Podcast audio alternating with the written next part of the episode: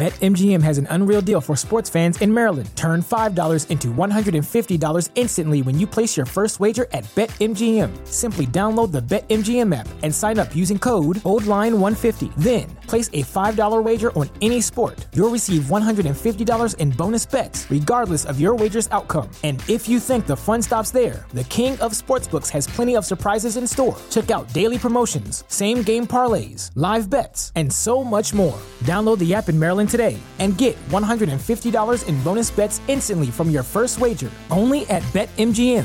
BetMGM and GameSense remind you to play responsibly. See BetMGM.com for terms. 21 plus only.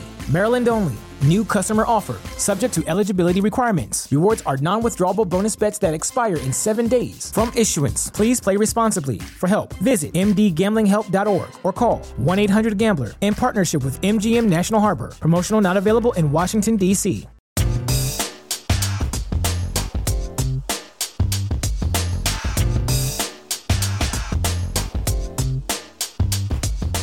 Welcome to Speaking of Strong Style, where we discuss the news, issues, and events surrounding New Japan Pro Wrestling. I'm Steven Conway. With me, of course, is Jeremy Finestone, contributors to the Fight Game Media Network. This is part two of our two day Wrestle Kingdom Week preview. Today, we are going hardcore on the big event itself. And of course, there's some other news to talk about. But mostly today, we are focusing on what's going on in the Tokyo Dome on January 4th, the biggest show of the year, my favorite day of the year. Can't wait for it. We're very excited. We have a very special guest, which we talked about before, and uh, we're going to bring him on in just a moment. But Jeremy, part two of our preview. And uh, how, how are you feeling going into this? Another day closer, even a little bit more New Japan news. So every day is exciting. I feel pretty good. Uh, the irony is not lost on me that we're having two nights of Wrestle Kingdom preview for the one night that there's only one Wrestle Kingdom this year. Uh, go figure. I guess we just can't get enough of it. And mm-hmm. uh, thank you for joining us if you are checking out Speaking of Strong Style. Uh, I'm Jeremy Finestone. This is Steven Conway. We are covering New Japan Pro Wrestling. We are part of the Fight Game Media Network. If you enjoy what you're watching here today, and I think you will, hit that like button subscribe, tell your friends. Email us at speaking of strong style at gmail.com. Let us know where we should put this podcast out in the world so that more people hear about it. Uh, we feel like we have good content. We have a great guest today with Chris Samsa, which yes. we're about to bring on today. And we're just going to dive deep, deep, deep, deep into New Japan for the past year, talk about Wrestle Kingdom, talk about some of the stuff that Chris Samsa does with New Japan Pro Wrestling. He's been making the rounds and he is graciously decided to spend some time with us today. So we're going to bring him on. All right. So let's bring on Chris. Chris, thank you so much for joining us once again uh, on Wrestle Kingdom Week. Hello. Happy Wrestle Kingdom Week, everybody. it's the most wonderful time of the year. It well, I don't know. I'm a G1 guy myself, but well, G1's pretty it's, great. Too. It's nice to have two greatest times of the year. You it also have to remember Wrestle Kingdom is also Steven's birthday. Oh, for him, Oh, it's the most that's, wonderful that's time. That's tremendous. yeah, it really is. And yeah. uh, it also, I mean, for me, the, the one of the reasons, I mean, I love G one too. We had you on not too long ago for uh, a G one type of uh, show, and but for me, the you know, Dream Queendom. Now there's uh, New Year. Uh, Noah New Year has to do with New Japan. There's it's a pretty New Japan centric show. Uh, there's just all kinds of uh, peripheral events that I'm excited about too. So there's a lot going on. So there is from, there's so much going on. Um, luckily, lucky me, no one's asked me to cover anything besides New Japan this week. So yeah, no, I'm uh, I'm I'm just living in that you're, lane. You're yeah. The, uh, you're the wet you're the western world representative for all things new japan and uh honestly you're you're a great ambassador at it and spread the word and the data and the information that you share frankly speaking is unparalleled for anybody in any other promotion so hmm. i tip my cap to you uh publicly because man what you do is a service to all of pro wrestling well thank you i uh my whole approach is just to make pro wrestling and this particular set of pro wrestling more approachable. I feel like you know numbers and statistics and data. It's all really relatable. So that's kind of the the avenue. But then I get to talk to people like you and uh, kind of bring it all together verbally too, which is great. I love it. I love these weeks where I get to do the runaround. I like to call it the car wash. So you know, this is just one of the one of the stops along the way that I love to make, and I'm I'm glad we uh, we carved out the time to do it on a, a Friday afternoon after my plumbers left because I'm getting a bathroom remodeled on the opposite side of this wall. And oh. he was, uh, I was like, you got to, you got to go. You get it's time. so he's he's a chatty guy, but um, yeah, I'm glad I'm glad it all panned out almost exactly, almost like I planned it. uh, boy, that's always like a project. Sometimes it it's a project. We got we got some projects around this house right now. yeah, we did a bunch on ours uh, during the pandemic too. We did all the pandemic remodeling, so I, I can relate to all that. So looking at this week now uh, we've had news. I was telling jeremy yesterday that for a change i was very glad that a piece of news came out the day after we recorded. And that was the news that hiroshi tanahashi is now the president of new japan. And the reason i was grateful for the few days is because i wanted some time to digest it all. And it's been about a week since the announcement. Tanahashi has given a brief little message in a press conference that uh, was diplomatic, didn't say a whole lot, but he's not going to, is he? I mean, you know, it's a little early for all that. He'd just been uh, promoted. Uh, basically said that, well, we're here to sell out the Tokyo Dome. I, like I mentioned, that's probably the goal every year, isn't it? Is to go and sell out to sell a lot of tickets. But uh, just from your perspective on this, Chris, I would love to hear what you thought. Did it did it come out of left field for you, and what were your initial impressions uh, of uh, the idea that the Ace, uh, a wrestling guy has, for the first time in Bushiroad's ownership of the company, been put in charge. Uh, we haven't we've had wrestlers in the past, but not during the Bushiroad era, and uh, this is a departure and one that's most people seem to be very excited about.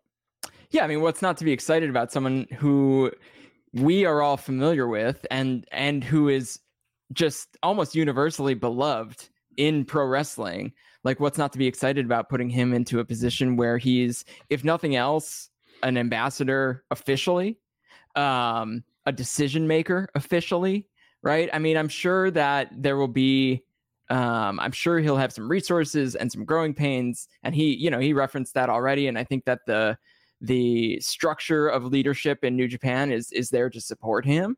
Um, but I think if nothing else, it's a public relations win yeah. uh, at a time when I mean, it's pretty likely that New Japan needed that. Um, and and not that they were circling the drain or anything. I mean, I, I think business is healthy. I think the product is healthy. I think the trajectory is good.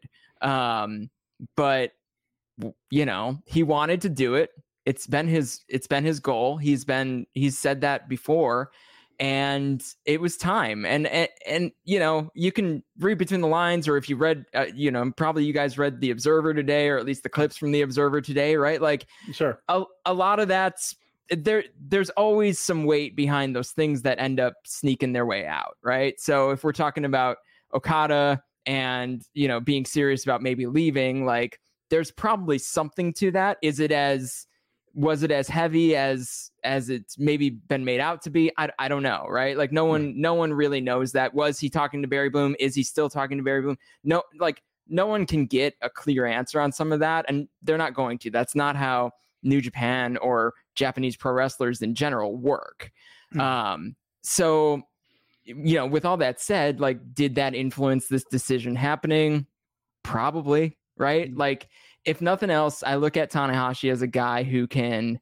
guide, um, you know, have a wrestler's mindset for what New Japan is, and that I think is is one of the most important things because the perception of you know going and working in New Japan, even from you know Westerners or Bryan Danielson or whoever's going over, Jon Moxley, those guys still love to do that, and they want to keep that reputation and keep that ability to recruit in that way.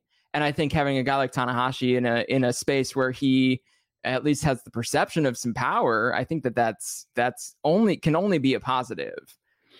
Yeah, and the I, agree with you. I think that it's it is telling that for the first time Bushiroad put a wrestling guy in charge. It, it tells me that they felt strongly that there was a disconnect between sure. the locker room and the company, and they needed to bridge that gap. That we had they had reached a point where it was time to bridge the gap.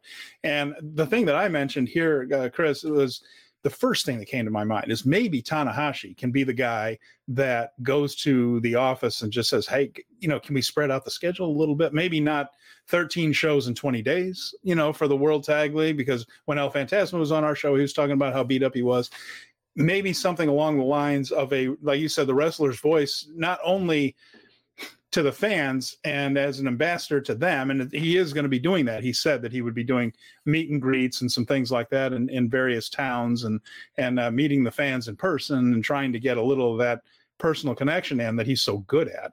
But more than that, just be able to go into the office just guys, this is the style we work. This is what we go through. And we need some days off. We need maybe to spread this out a little bit. Maybe there are things he can tell them that would that would help. Uh, over and over again, also we've mentioned Dave mentioned you know title matches in towns that don't normally get them. We heard it with yep. the TV title, and then it didn't happen. And then we those title matches basically been in the same cities they're always in, to the point that those cities probably aren't that excited about title matches, and then these towns that aren't getting it. He said it again. Maybe he can be the one that actually does something about that, and maybe get some new main events rather than you know six man multi matches on top in these towns that could use a little bit of juice. Uh, yeah, maybe he's the guy that can tell them this is what's going to help, not uh, a guy looking at a spreadsheet. Yeah, I don't I don't foresee him influencing the booking any more than he already was. I mean, you got to believe a guy like Hiroshi Tanahashi has a voice in the room, right? Like, sure. but I think the the great thing that you brought up is just the general layout of the schedule. I mm-hmm. think that that's something that he can he he very well may influence, and we may not see that for a year or two because yeah. um, the way booking buildings in Japan works is they're they're like all the Korakuen dates for New Japan are booked already for 2024. Yeah. yeah. Um, and that's how yeah, most you have to in that. And it's like that the cup. You you announce the cup yeah. information, and it looks like it's locked in. It's not like they can suddenly pivot. Exactly. But did all that. Exactly. So I think that that's helpful. But I think a lot of the stuff he's talking about really um, I had some conversations with some people on the sort of sort of business side of pro wrestling, and they were asking like, is is Hiroshi Tanahashi capable of this role for New Japan? And my answer is, in all likelihood, yeah, because a, I mean, he's so involved and so there and so present already. But the other piece of the puzzle is pro wrestling in Japan is not as dynamic of a business as um, pro wrestling in America, right? There's not as many arms. There's not. It's it's really sell tickets, right? Yeah. And it's and so when Tanahashi's talking about putting title matches on in in smaller cities or selling out the Tokyo Dome, what he's really saying is we want to honor the fans' wishes so that they buy the tickets. Yeah. The rest of it, you know, everything else that comes, New Japan World subscriptions, um, TV, whatever TV they do have there broadcasting, none of that none of that comes even close to sell more tickets. And and that's something I heard all throughout the pandemic when I would talk to people and and kind of do kind of health check on the business. All all the practices that they put into place through 2020, 2021, and 2022 were all about selling more tickets, right? That's why we mm-hmm. kept to see those double shots. That's why we saw bigger buildings so you could just put as many people as you want, no matter how cavernous it sounded. Like they just needed to sell tickets. And now we've we're coming back, right?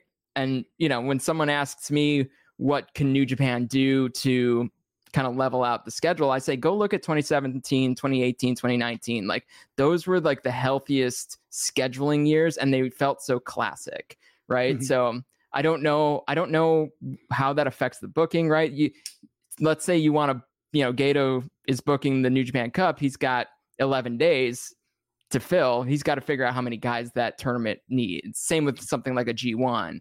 So if those if the buildings are already booked, maybe we're going to see another year of this, like kind of how we've been doing it. Maybe not. I don't know. It's it's going to be a really interesting ride, and I'm I'm just really glad that, and I I'm way, way more hopeful that some more wrestlers stick around. Um, yeah. Obviously, Okada included, but even some other guys too. Just just Bushiroad and New Japan actually making this move I think, um, I mean, we've heard it from various sources. It's just party in the dojo. Like literally, that's that's what we heard is that the parties at the dojo, and like it was a real thing. Like they were they're excited. They're the the morale is high, and I think that that's great going into the biggest show of the year. It is exciting. And I think another aspect of that, just psychologically, is the talent seems to feel like they're going to be listened to. And I get the idea that they didn't feel that way. I'm sure Ohbari would have a different side of it, and uh, probably Harold Meij would have a different side of it. But it, it was clear that listening to the reaction to Tanahashi's announcement, they felt like they had been treated as uh, uh, just mere entry level employees. They weren't treated. They weren't. They weren't listened to. And uh, one of the lines in the clip I saw from the Observer was that the interpretation of Ohbari was that he saw Okada as the lead star of a touring show, like a Broadway musical, where, where you just replace have have someone else do the lines and sing the songs and things. But we all know that wrestling is unique in that way. It it's, it doesn't work that way.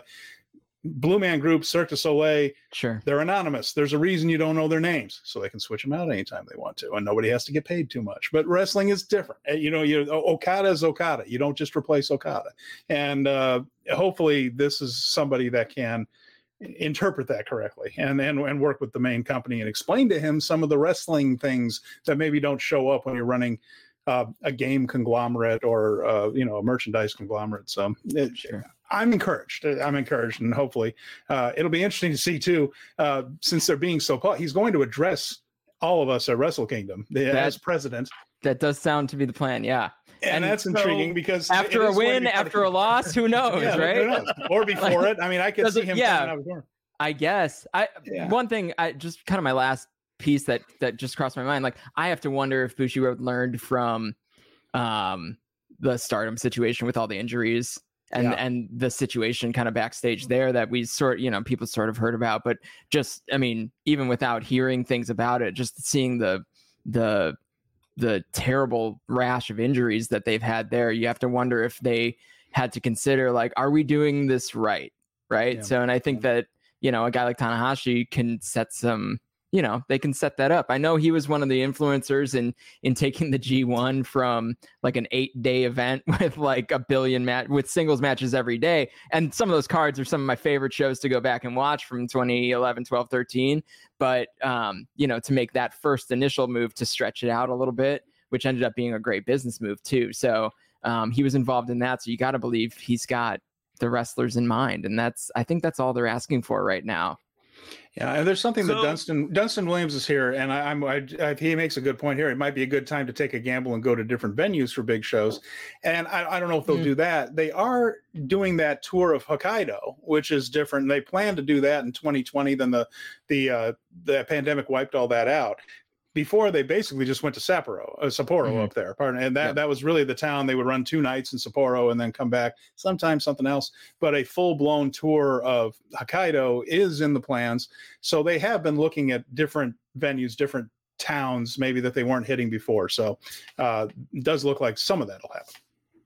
So we got 175 events on the calendar for 2023 and you were talking about according to cage match that sounds right. Yeah no that yeah, sounds yeah. right. so yeah. about there.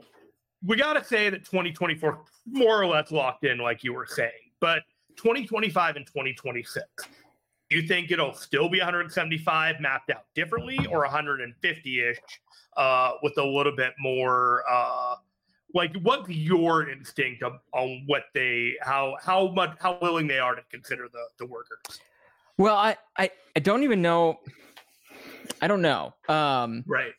They have the roster to do as many shows as they want. Truthfully, I mean this the the size of the roster, the talent, etc. I think the habit that they got in was kind of having um, having everyone on every tour almost, yeah. right? Except for the juniors for G1 and yeah, the, uh, and the, the heavy tag league and the super junior tag league.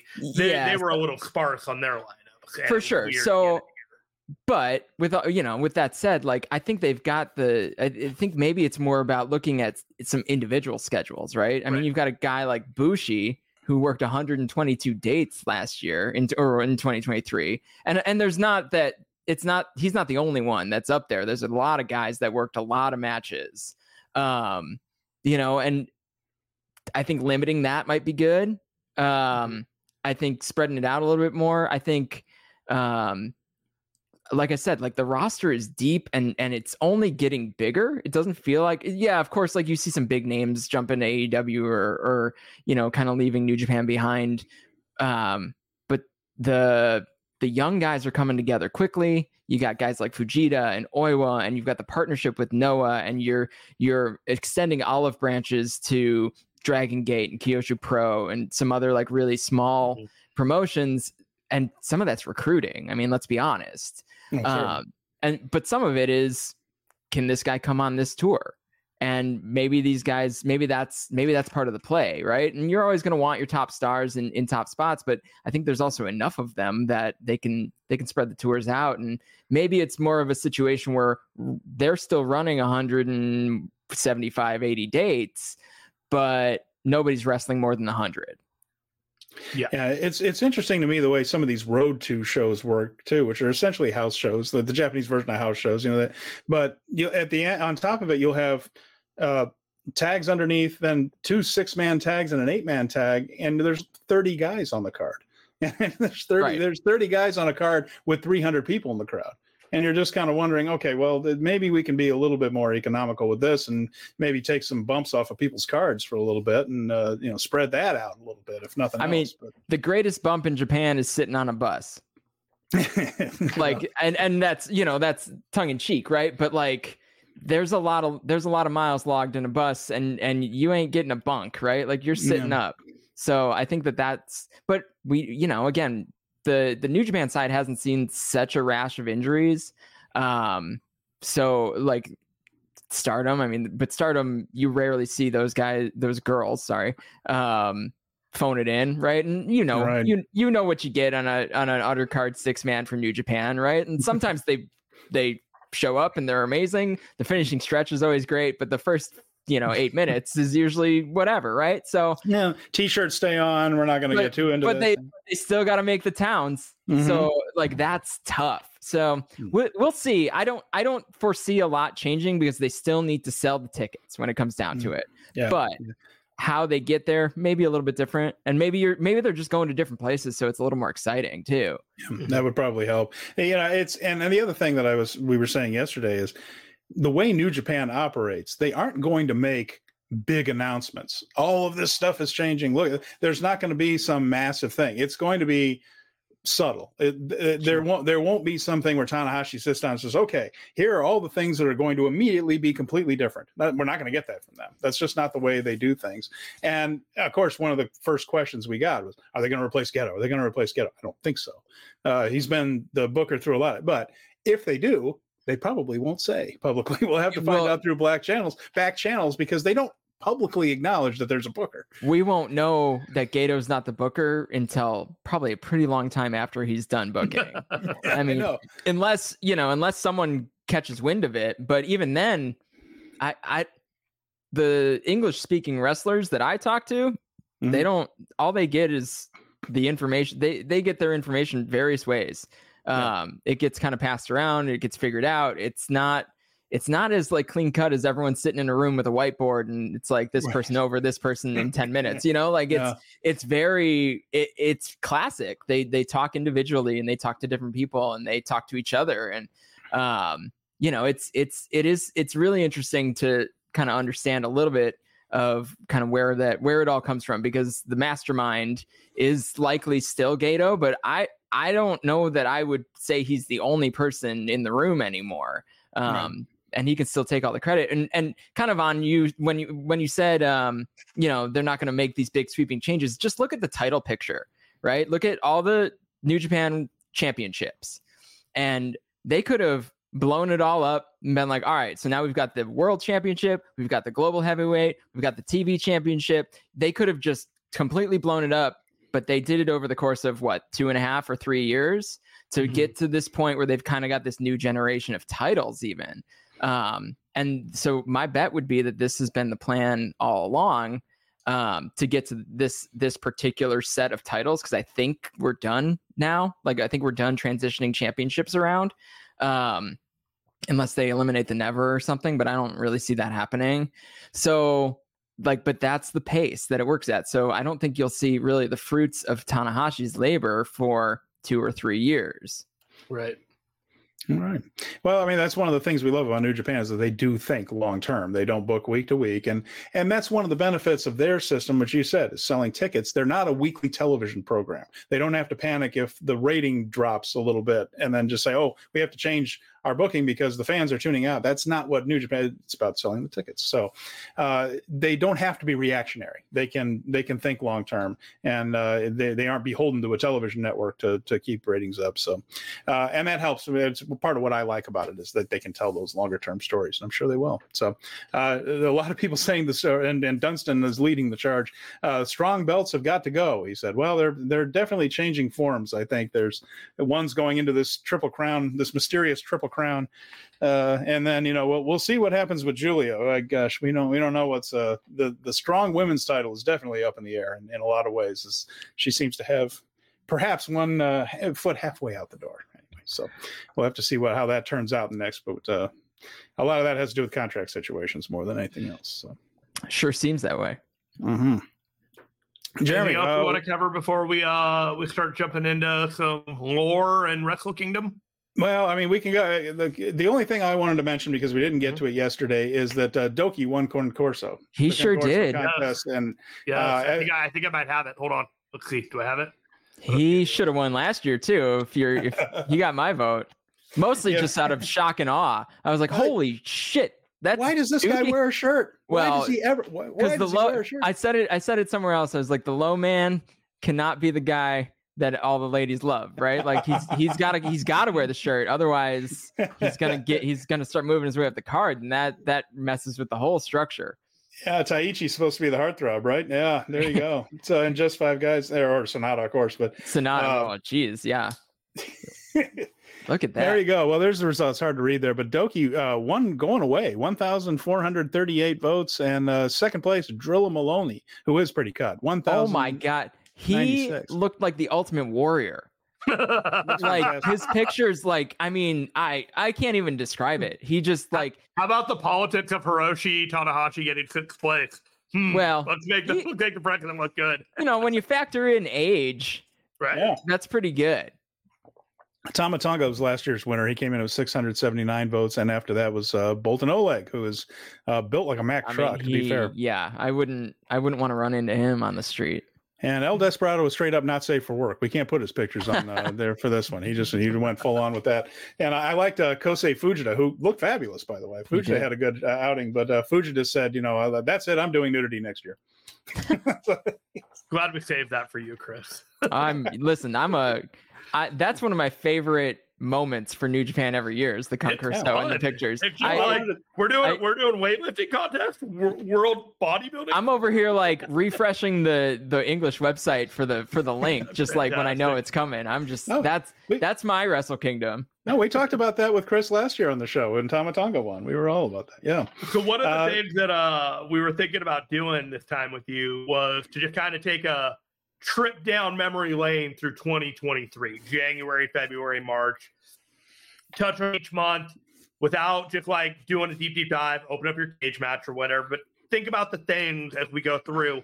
What were iconic, formative, the things that happened that you can think of, like, and I'll read off last year's Wrestle Kingdom so we can start from there. And uh, we'll just touch through the couple of months and just see if there's anything that, you know, felt to you important when it happened during the month and as we get to wrestle kingdom it just feels like the stories that were being told. Sure. So, yeah that sounds fun. uh, all right. So last year wrestle kingdom we had the rambo and the final four appeared to be Great-O-Khan shingo takagi sho and toru yano. They could be the same four again this year except for shingo. I think it's going to be very uh, different this year, but yeah. I, I want to see Jeff Cobb in that kind of group. I feel like uh, he might be a fun to have in there, but he's probably not up for shenanigans when it comes to to the wrestling matches.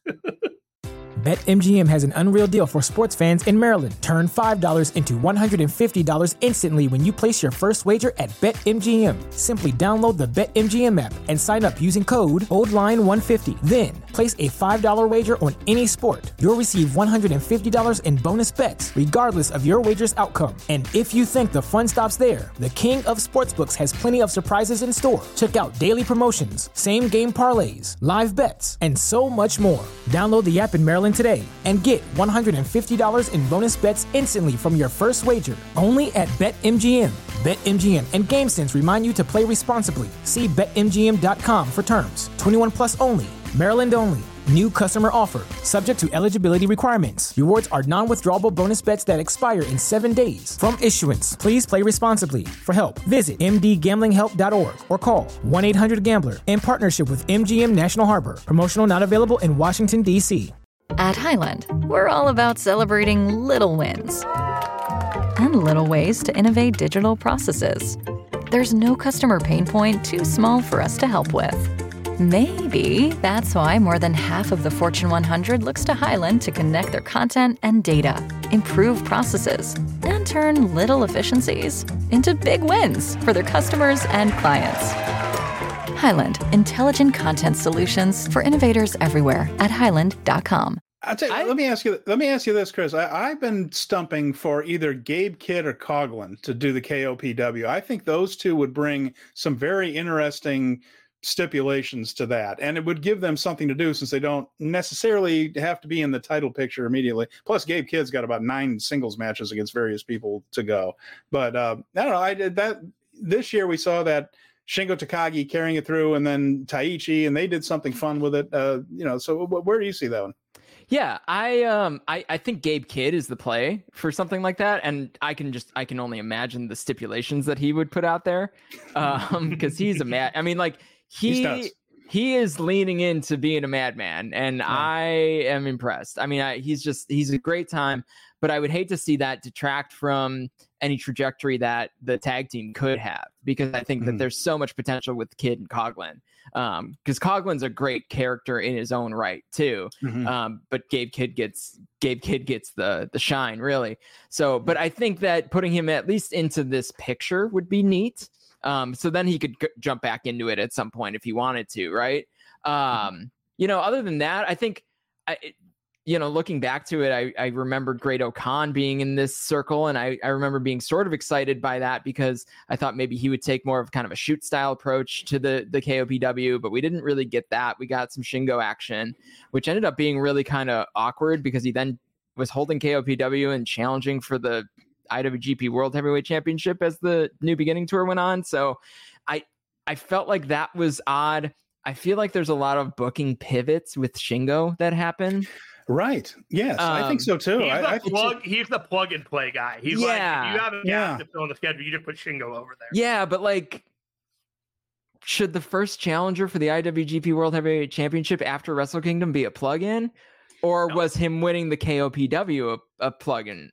And what yeah. and what possibly could have been the plan that was missing there, right? So yeah, yeah. I mean, I think the KOPW leveled out. I think Taichi did some cool stuff with it throughout the year. Um, I mean, we got very little Toru Yano features, very few mm-hmm. Toru features this year, um, which is fine. He's, you know, he's normally been one of those guys that's on the top of that list of how many matches they work in a year, but because obviously his style, you know, promotes him working plenty of matches in a year. But um, yeah, I mean, I think I, I think the the interesting thing to keep an eye on for this year's KOPW is guys like Great-O-Khan, like, are they going to stick in that kind of lane? Are, is he kind of a mid card comedy guy, or does he have an upside? What the hell's going on with the United Empire? Could Henare yeah. get a get a run with KOPW and mm-hmm. do kind of a shoot style, BMF style, like?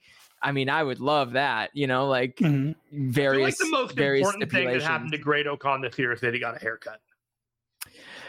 I mean, he should go the rest of the way. I think. I mean that, but that really like that's where I'm at. His entire year, it is it, like it is capped off with he got a haircut, and that is literally the most important thing that happened to Great-O-Khan this year. Yeah, you know that. I tell you what, though, that match with Moxley was fantastic. fantastic. That was one of his. That oh, was yeah. one of his best matches of his career, and it showed me that there's still a lot there and that maybe you just haven't quite found the way to bring it out yet. But that guy has something and quite a bit to offer. I think. I think O-Khan does. They just haven't quite found the right key to it yet. Sure. All right. What so else, rest of this card: Satoshi Kojima, Togi Makabe, and Yuji Nagata defeated Minoru Suzuki, Tatsumi Fujinami, and Tiger Mask in nine minutes ten seconds. Hmm. Opening match: Catch Two Two defeated Lio Rush and Yo in ten minutes and twenty nine seconds feel like Catch 2 2 has that uh, opening match slot uh, nailed down lately. Oh, this brings us back. In five minutes and 47 seconds, Kairi defeated Tam Nakano. Hey, Woo! Well, the- Hey. Fish- I mean, yeah. I mean, you know what happened afterwards. oh, memory lane. Just take Nah, that I mean, troll. uh, that whole the, the whole Stardom New Japan th- that just hasn't worked the way we were hoping it to. There's just no For those that uh, don't know what we're coding, speaking of, immediately after this is when Mercedes Moné made her debut in New Japan in what was highly heralded, but more or less a spectacular flame out when all is said and done. Uh, just not nearly the delivery of, well, I mean, if we look at it, like it, the promise of what could have been versus what we got is a bit disappointing. Well, we got we got we got two great Mercedes matches. One with We Kairi, did. one with Mayu Iwatani. Then she got hurt, Right. which was you know, and there was more than that. She wrestled, but that that was the one. Uh, there were so. I, I think if she hadn't gotten hurt, we might be telling a different story now. But that was a sputter out I of the agree. gate. That thing right there. But That, the that was a sputter out of the gate. Having those two only do five minutes was was tough to handle for fans. That for fans of Stardom, certainly we know how little they were able to showcase what they can do there. We then had Bishamon defeat FTR in 10 minutes and 10 seconds. We had Zack Sabre Jr. defeat Ren Narita for the inaugural New Japan tel- World Television title, and, and he has carried it. What and current And- and, and is current, still yeah. carrying the title. And Uh, longest reigning champion, most title defenses. What are Yep. the other platitudes that he has? Uh, those. I mean, the most title defenses in the IWG under the IWGP banner is is Yeah. kind of the big one. Um, and then you know this year he he won a bunch of singles matches. I think it was thir- or twenty three singles matches he won. oh, we have your infographic. Do you? Okay, we'll we'll get to that. We'll get to that. Yeah. But yeah, I mean that's I mean that's big too. I mean even if they're short matches, I mean and those are just as wins. he was an Iron Man for the company, and Yeah, he was a he was a top level main eventer when they needed him to be. Oh, never open weight title match. Do you guys remember what this was? This I mean oh yeah, it, this feels like an eternity ago. It really Tonga defeated Carl Anderson for the never Machine Gun open weight title. Like if you would ask me like just out of the blue was that was this match last year's Wrestle Kingdom I'd been like absolutely not. That was so Yeah. long ago. It was very Um, ago. But here we are. Less than less than a year ago today, but a year ago last Wrestle Kingdom, we were waiting to see if Carl Anderson would actually show up and Yep. and if, make if the town. business would be made. business was made in nine minutes and 36 uh uneventful seconds Surgical. You're in, you're out. bright lights baby Six man tag team match. We had Hiroshi Tanahashi, Keiji Muto, and Shuta Umino defeating LIJ members Bushi, Sanada, and Tetsuya Naito, which would eventually lead to the Wrestle Kingdom 2 matches and his and the retirement match for Muto in yeah February. Uh, yeah the big the big setup here was for naito and and Muto and you know naito naito and Muto drew up drew a pretty big house in the tokyo dome i mean this is not unfamiliar territory for tetsuya naito so um yeah but i was and he was very much unhighlighted in in this card. This was just a match with a bit Yes. of setup. Uh, it Yeah, but we, we kind of knew like it wasn't like the spotlight of spotlights of the night. It was Yeah. part of the it was part of the mapping. the real question was who who's going to interact with Muto, right? Is it going to be Sanada or is it going to be Naito? And it ended up being being Naito more than anything. We then had the IWGP Junior Heavyweight Title four way match in which Hmm. Hiromu Takahashi defeated Taiji Ishimori. El Desperado and Master Wato in 16 minutes and 43 seconds. At the time, Ishimori was the champion, and Hiromu uh, won the title at the time. Yeah, Yeah, and, think Then and had- part of the Go story Rick. I think is that Hiromu hasn't beaten Desperado since. So I think Mhm. that's how we got to the Desperado match, but um that hasn't really been clear. They, they have been very ambiguous about the Yeah. fact that he's got a checklist of people that he Right. needs to beat in order to feel like he has completed everything that he needs to with his title reign. And uh, yeah, it could have been explained better. It could have. The other thing that strikes me about that match, now that we look back a year, but I remember saying that this the biggest the biggest uh, moment in this one was he doesn't have to win, but Wato needs to look good here because he's in with three of the best junior heavy workers in the world. And he was kind of the odd man out a year ago. This was the the he was fourth out of four in that list if you were going to rank him. And I just said it's really important for him to have a good showing in this match. If he does that, he can elevate himself. Doesn't need to win it, but he needs to look good in it. And he did. Now this has been a very strong year for Wato, mm-hmm. and mm-hmm. you know ended up winning best of the Super Juniors went through this whole i thought interesting uh, run during world tag league where he was involved in a lot of victories. He got a lot of wins during world tag league in underneath matches but uh, he was winning a lot of those with Vendaval and things and seems to be set up to be a challenger to uh, in the near future i think for either hiromu or desperado. Not maybe not necessarily the first one but uh, I don't think it's a coincidence that almost every match that he was involved in the finish, it was him getting a win. Uh, that's mm-hmm. usually mm-hmm. a message uh, in World Tag League, and mm-hmm. so uh, it ended up being a very the beginning of a very big year for Wato. I think he has elevated himself. Is he on Desperado and Hiromu's level? No, but I think those are the only two people that are. Uh, but other than that, I think he's one of the top juniors now, and the fans see him as legit threat. I mean, the story figure, is for him to get to that next level. Sorry, Chris. you, you, no, you're fine. You got to figure he's going to be out there with Desperado too. Um, sure. So he's going to be. He he may not be on this year's Wrestle Kingdom card, but he's going to be present um, for that title match, and maybe maybe that means he just jumps right in, and maybe he is the first challenger, no matter who wins, right? Because mm-hmm. him and Desperado have this kind of sort of friendship going, but I don't think it would. I don't think it would. Um, prohibit them from having a match. Um, I kind of, uh, if this will sound weird, they kind of remind me of Ken and Ryu from Street Fighter. like they just they're like they they have a friendship. Yeah, I, am sorry. that, they yeah. like they are mirrors of each other in a lot of ways, and they don't want to admit it. I only have a few hobbies, and this is clearly the, yeah. the one that takes up most of my time. I, uh, I, I have many nerd corners that I that That's I keep my head around. but they, they did such a good job on that whole thing that when Desperado actually put the Despowato towel in his mm-hmm. in his tights there as one of the towels hanging there, it got a big pop, and I felt good inside. So they did a good job with that story. Yeah, that was a great story. We then had what remained my match of the year the IWGP United States Heavyweight title match. Kenny Omega defeated Will Ospreay, 34 mm. minutes, 38 seconds. Uh, we've all talked this match to death. Uh, there's not much to say other than it was the match of the year for me. Uh, but I give you guys the floor to add whatever you need to add about it.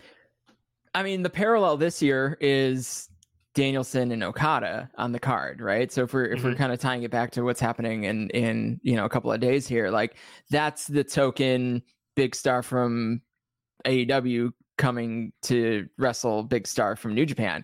So, you know, I think from a Western perspective, uh, Omega and Ospreay was a bigger deal, uh, especially because we hadn't seen it yet. But you know, with that said, like this is kind of that this this is that classic spot on the card that had you know Omega and Jericho, it had Omega and Ospreay, and now it's going to have Okada and Danielson. Um, so I think it's a neat spot on the card. I think you know it is not my match of the year. So we will. Oh, this match right here. It's not this match. match this match is not my match of the okay. year. The Kenny, the Kenny Omega Will Ospreay match of the year, but mine. I'm sure we'll cross it as we go through the months. Sure. Um, but it is certainly going to be the match of the year. Like I have no doubt about that. There is a consensus that seems pretty. Yeah, like I and I can't. Re- it's my one A. Sure. It's my one A. But there's just some other pieces to the puzzle that I like to throw out there in that kind of top match. But um, yeah, I mean, when you look back at it, though, was it was it a valuable match for New Japan to own? Yeah, of course. Um, did it keep Kenny Omega around? No, you know, like he didn't, he didn't, he never came back. He didn't lose the title in in Japan.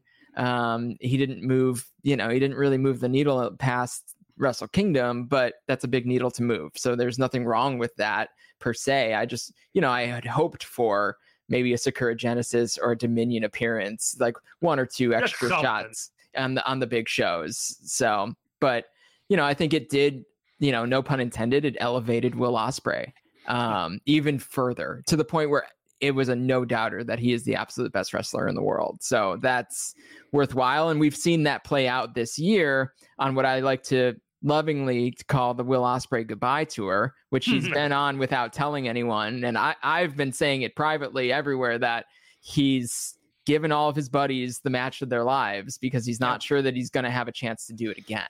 So this year, we I look at the match that Will Ospreay's in for the Global Heavyweight Championship with Jon Moxley and David Finlay, and I think Will Ospreay's trying to give his buddy David Finlay the match of his life in the Tokyo Dome. And I don't know if that means Finlay wins. Most of the guys that Ospreay kind of worked those matches with was they did not win. Um, Ospreay was still mostly a winner this year, but I had a Um, scenario, and we'll get to it. And yeah. that feels like makes a lot of sense to me. But that Uh, that yeah, that doesn't necessarily mean that Ospreay's not winning that title, though. Right. Yeah. And and it, one, the one thing that I just wanted to add to that, it ended up being the first match of what ended up being one of the great in ring years any wrestler of any era Mhm. has Oh, yeah. ever had. Oh, the- yeah. the, the variety of opponents, the places, the the the different types of matches. That the Ospreay had a very very special 2023, one of the best ever. It was it was actually it wasn't the Moxley match. It was maybe the match after Moxley in Chicago that he started just this run of matches, including the Orange Cassidy match at Forbidden Door. But it was the middle of 2022. Then he got a little bit injured in March. had Mhm. to take a little bit of a break, but then he just picked up right where he left off. And most people forget that he was on the shelf for two months in the middle of of March. Like people have completely forgotten at this point and just think it like he was just running running the show all year long, all year long. But speaking of someone who was not running the show all year long, Kazuchika Okada defeated Jay White in 3303. Jay White was the IWGP World Heavyweight Champion. Okada took the belt and thus began another goodbye tour for one Jay White. That's right. yeah. Well, Jay Um, White Jay White's goodbye tour was mostly just Will he or won't just he? goodbye. Yeah. But uh yeah, that uh that set the stage for later stuff in New Japan for the title scene. But we also had the New Year Dash, we had the Wrestle Kingdom in Yokohama, and then we had the New Beginning in Nagoya. Were there anything from those uh, that month that you guys think of and just be like, yeah, those were iconic moments for New Japan? Well, the wasn't the Kiyomiya kick in uh, Yokohama. It was. Yeah, That was a that big- was a big. That ended up being a big deal, and I think part of a story that's going to continue through 2024. Wasn't it on that one? That was like a in a six Uh, man think it was tag underneath. Was it on the Muto show? It was the no contest. Yeah, it was uh, Kiyomiya and Inamura versus Okada and Makabe. And it no Because he, he Oh, wrestled oh, Kiyomiya on the Yeah, Muto yeah, yeah. show, didn't he? He wrestled. Uh, that was a Oh, singles match in, in that one. Yeah. No, he didn't wrestle him. He buried him. yeah right. But again, that that was those were very early chapters of a very long story. I think we're coming back to that. Oh, absolutely. I, as assuming Okada is still there, um, that story's not going The- away. they got to. But they did. I was, I was a little bit, um, I was a little bit bummed that Okada kind of pivoted away from the like old man yells at clouds, yells at little yeah, young Oh, lions. man. because it's such a good like character and he totally kind of pivoted away from it from the g1 on and and i'm i'm i was a little bit bummed that that wasn't just kind of the through line throughout the whole year but my bet is they had the danielson match set up and that was you know they, they didn't want to get too deep into that story and obviously i think it's it's going to come back here but the uh you know on the on the wrestle kingdom in yokohama the the noah wrestle kingdom the all the lij versus Kongo best of five matches were really really fun cool to see Yes. great great that both companies took that feedback that you know the multi-mans the year prior didn't really trip the trigger and they did a bunch of singles matches with kind of a, a, a, a long-standing purpose so that was neat other than that january was pretty low-key new beginning in nagoya ended with uh, the king of pro wrestling uh, title match between shingo and great O-Khan the mma rules match which was not good um, no, no, it was not. yeah, it was not good. And then the rest was really just just road to. So yeah, I mean, January is always all about Wrestle Kingdom, and maybe you dip your toe into that new beginning tour. Um, I do find it a little bit interesting that they're not doing the official Noah crossover this year, but they're giving a lot of talent to the Noah the New Year show. So that is sort of serving that same purpose, but You it's mean a the, uh, but the Noah final gets road to own Wrestle it. Kingdom, the, the Yeah. Noah, the Yeah. Noah New Year final road to Wrestle Kingdom. yeah, but Noah gets to own that and probably take in the the funds for it this year. So maybe this was the plan all along. So I, you know, that'll be a fun show. We we did get this before we move on on Okada. We saw a couple. We saw a couple different iterations of Okada because at the beginning of the year he was Inoki 3.0 Okada, Mhm. where he was quite literally doing Inoki saying at the end of the shows, positioned as the Inoki of the company and everything. And then he just got to be cranky old man Okada, which I agree with you. I loved it. I, I thought it was It was, great. it was one of my favorite things. and it reminded me of his uh, in a different form of his super cocky persona when he first came back from excursion and he was you know the, the original rainmaker was kind of a snot uh, and uh, you know because he was in contrast to nakamura in contrast to tanahashi and thing uh, so when we brought that back we're like who are these punks? Uh, and you know the, the obvious thing is well dude that's you. That's Right. that's you all those years ago. And now all of a sudden you don't like it. Eh, that that's a, a very uh, relatable story right there. But they did pivot away from him being Inoki, and they kind of let that go. That that that whole thing of they they didn't have him do the big saying at the end, uh, you know, the big you know H and E Sanda, uh, but he was literally doing Inoki for a while there, and then I think they just kind of backed off of that and uh, went with that whole story with Narita and uh, Umino. So eh, we we've seen a few different Okadas this year. We'll see what they settle on in 2024. So. Yeah, so moving on to February, we had the new beginning in Osaka, we had the Battle in the Valley, and then we had the CMLL Fantastica Mania tour. Battle in the Valley had, or actually, the new beginning had the, shi- uh, let's see what we had here. We had Okada and Shingo Takagi in their match. We had Tama Tonga defeating El Phantasmo in the open weight. And then we had what I thought is probably one of the more noteworthy things. Hikuleo defeated Jay White in the loser leaves Japan match followed by Battle in the Valley, where Jay White lost a loser leaves New Japan in general match to Eddie Kingston. So this is important because we've never really had a resolution between AEW and New Japan about the relationship between Jay White and David Finlay. And I think that is absolutely intentional to protect David Finlay's status as the preeminent leader of Bullet Club uh, worldwide, whereas they can position Jay White as Bullet Club in AEW. Am I reading that right, or is that? Do you guys get a different read on that? Uh, you know the i'm never really sure I've, I've never been really sure where that stands uh, just it, it does feel like there has to be some sort of unfinished bill- business just because you know finlay clocked him with the shillelagh but then uh, since then like jay white hasn't really seemed to mind all that much I don't, it hasn't really been Right. part of any storyline uh, so I, I don't know sometimes i feel like it's been dropped and they've just kind of moved on to different things and uh, you know, th- they painted, they booked themselves accidentally. I think, well, not accidentally, they did it on purpose, but I think they thought Jay was going to WWE. So when they had the whole idea that he's out of New Japan, you know, he's they booked themselves into a place where Jay can't really come back and try to get revenge on Finlay. Uh, Finlay would have to go to AEW, and I don't know if AEW is particularly interested in Finlay. And now all of a sudden that gets complicated. So I think this, the way they they booked themselves into the corner with Jay is out of New Japan, it kind of leaves that hanging right now. I, uh, Unless Finlay goes to AEW or they come up with some plot twist where Jay wins his way back into New Japan, which they don't normally do. Not that they can't, but they haven't do do that much. He, he, there's really no mechanism for getting them together. Well, I think what it really comes down to is that they've they obviously they they don't always close the door on guys that are leaving that way. And I don't think that was I don't think that was political. I think it's mostly just booking. Yeah, Um it it was a way to get to these couple of matches and to give Hikuleo a moment, to give Eddie Kingston the story with Eddie Kingston uh, uh some finality with Jay because they had been going back Oh, might have lost Chris Uh-oh. for a second there. But uh, Okay. yeah, the, the story with Eddie and, and Jay was going back and forth. But it kind of pivoted, you know, like it Mhm. then became Finlay permission for Jay White to return uh, to New Japan, which was always the thing that I thought was somewhat interesting on that. Um, Chris, are we back? I think I'm Chris, back. I think okay. you're back too.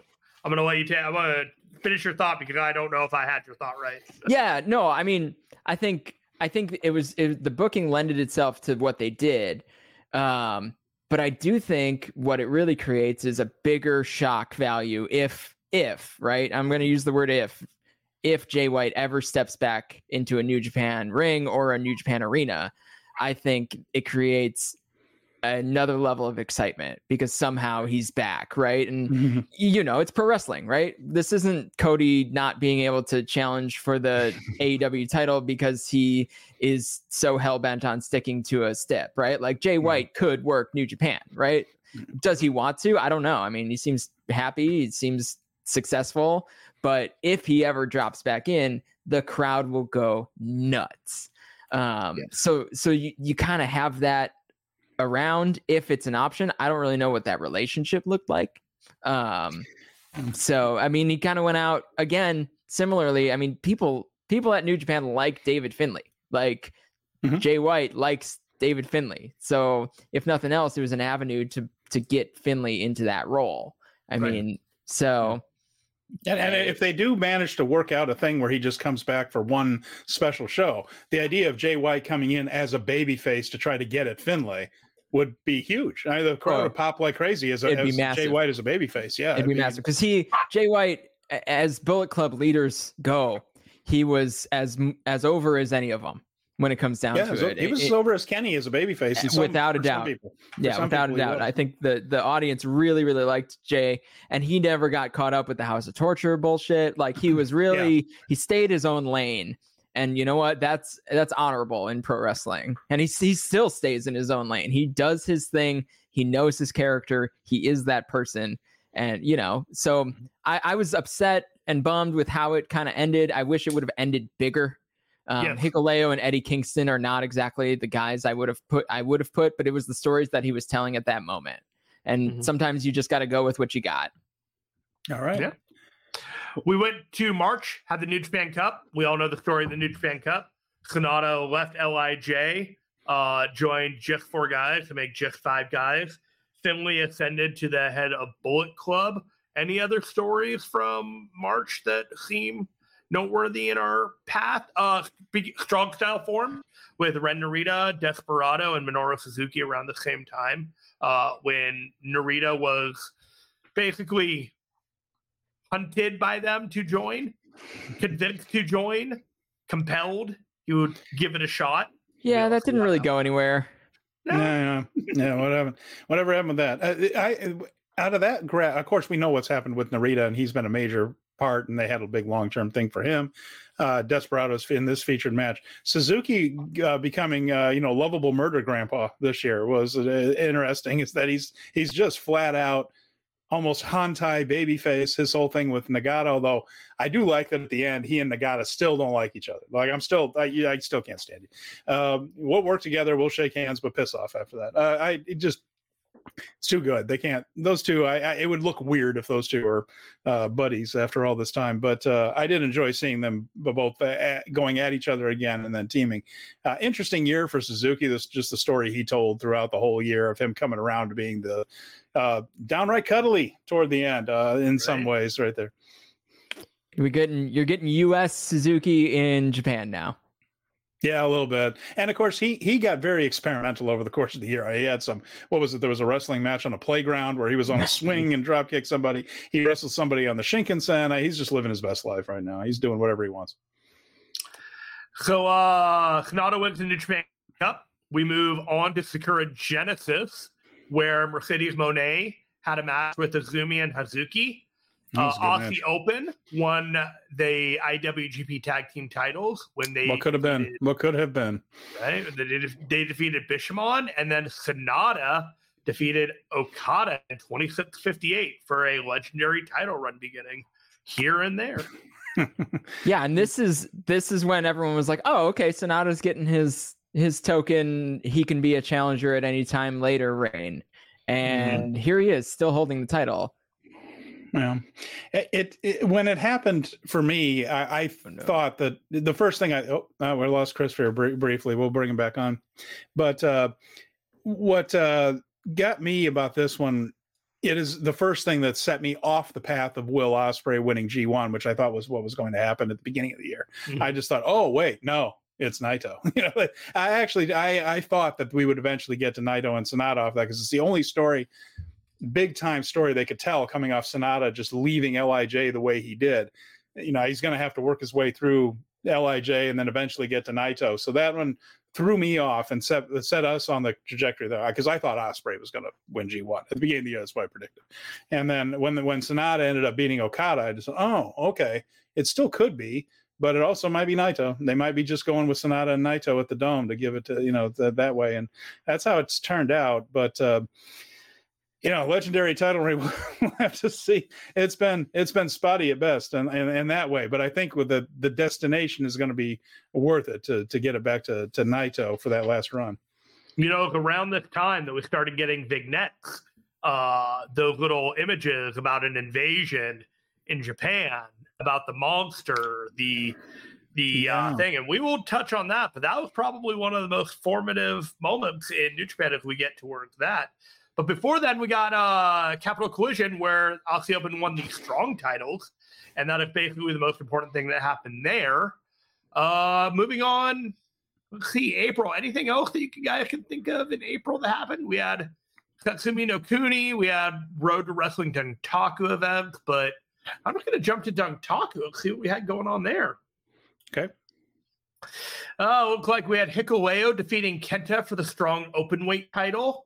Uh, ooh, Wrestling Dontaku began one of the best title reigns in 2023. Do you know what title reign I speak of? How was that? It was. What am I looking Chaos, at? Kazuchika Okada, and Tomohiro Ishii. Oh, yeah. And Hiroshi Tanahashi defeated El Desperado, Minoru Suzuki, and Ren Narita for the never open weight six man titles at this event.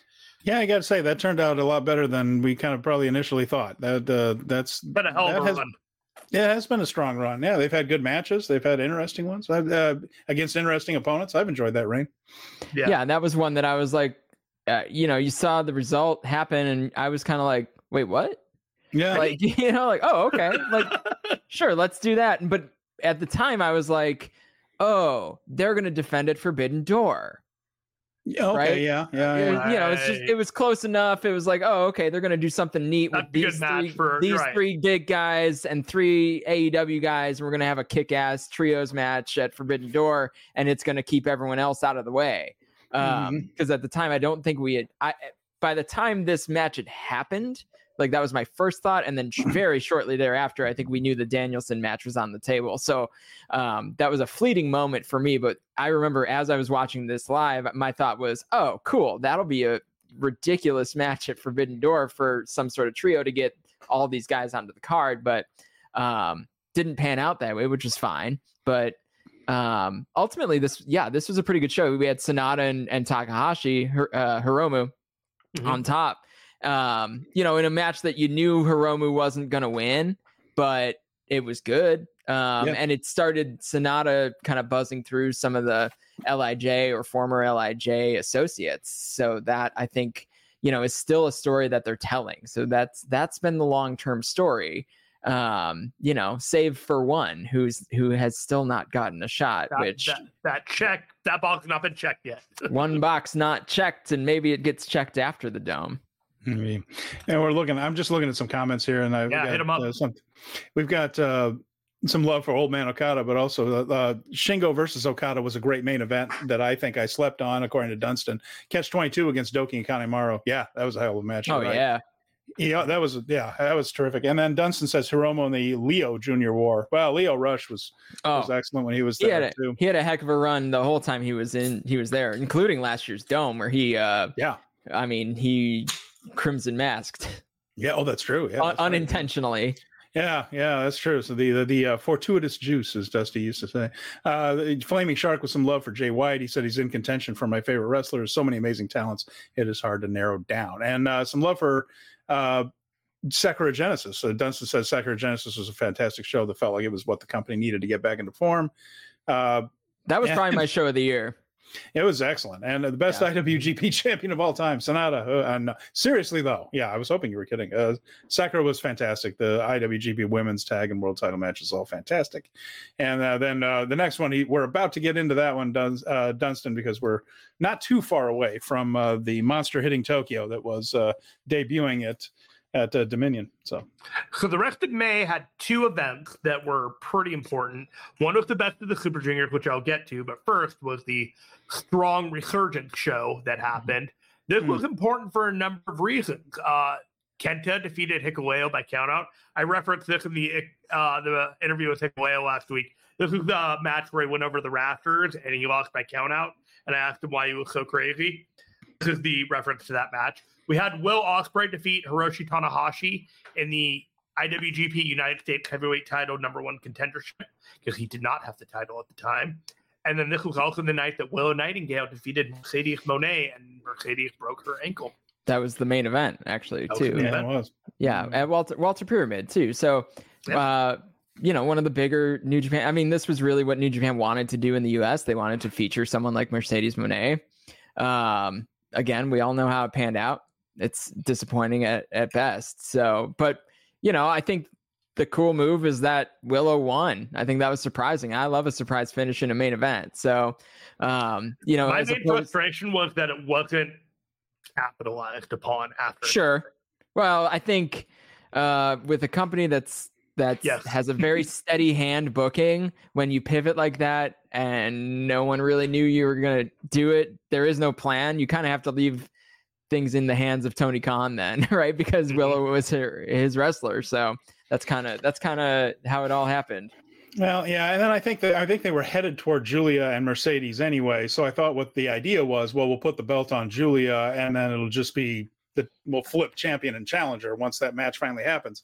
And then Mercedes, who knows if that's ever going to happen because um, the way the dominoes have fallen, she's hurt for a lot of the year, and then just as she's not too far away from coming back, Charlotte gets hurt for nine months, and I think that could have a big impact on mm, how things turn out. So I haven't really thought about that. Yeah, well, they need it now. They need someone to team up with Bayley when damage control turns on her. So I, I, I, don't know. I'm not. I, am not trying to speculation for, corner over here. yes, it is. But you know, again, you know, the dominoes fall. That may not be wrong. we'll see what wrong. happens. Anyway, so we got to the best of the Super Juniors, which led to the semifinals, the final four of the best of the Super Juniors. Were Master Wato defeating Mike Bailey and Titan defeating El Desperado, which then led to Master Wato defeating Titan and then going on to face Hiromu Takahashi. Titan. About, oh, go ahead. Sorry. Sorry, Titan beating El Desperado in that semifinal match was my like shock of the year. Yeah, blew me away. It was kind of one of those like, all right, cool. They're giving Titan a little shine. Like this is great. And then he won, and I was like, wait, the what? because hmm. I, you know, I thought the story was Wato and Despy, and I sure. thought that would have been a great final too. But Titan got over throughout that tournament. I don't, I doubt this was like a pivot, but I think maybe they gave him the chance to get over, um, and he did. And then the Despy match was fantastic, one of my favorite yeah. matches of the year. And then the final was even a level up from that. Um, you know, anyone who slept on Best of the Super Juniors, because often that that happens without the really big stars, right? Mm-hmm. Best of the Super Juniors every year is yes. is the one of the highlights of the year. Everything is easy to watch, clean. It's usually there's very little BS. There's no evil, you know, like there's show, right? Shows in there. Like you've got yeah. some some of that, and that's pro wrestling. Like you can't get away from it. But um, a great, great, great tournament this year. Really underrated, I think. And and you know, you saw guys like Dan Moloney. Um, I believe he was still Dan Moloney at that point. Yes. Oh, I know uh, when it changed. Yeah. So I mean, you had you had a lot of a lot happening in that in that tournament, and I, the junior division in New Japan right now is so strong that mm-hmm. I think you know this and then Junior Tag League later in the year were both tremendous tournaments. Really, they showed up and showed out, and I think we're going to see that again at Wrestle Kingdom. I just think that out of that, it's worth mentioning that I think Mike Bailey is my favorite New Japan wrestler who's not a New Japan wrestler. There's my favorite guest. My guy, every time there's something special with that guy every single time. That all those great matches we've seen this year, and that Zack Sabre Jr. match he had in that Lone Star Shootout, and I was I was thrilled that I was there in person for it. Uh, boy, that one blew the doors off the place. That was fantastic match, and that, every time that guy goes in the ring, it's special, no matter who he's with. He's All a New right, Japan so, guy. He's a New Japan guy. He yeah, he he should be spending a lot. Well, and I think the relationship's good, so I think we'll see yes. more of him. But hopefully, yeah, I agree. Next, Jeremy. June brought us Dominion, and it brought us Forbidden Door. Let's start with Dominion first. That seemed like an okay show.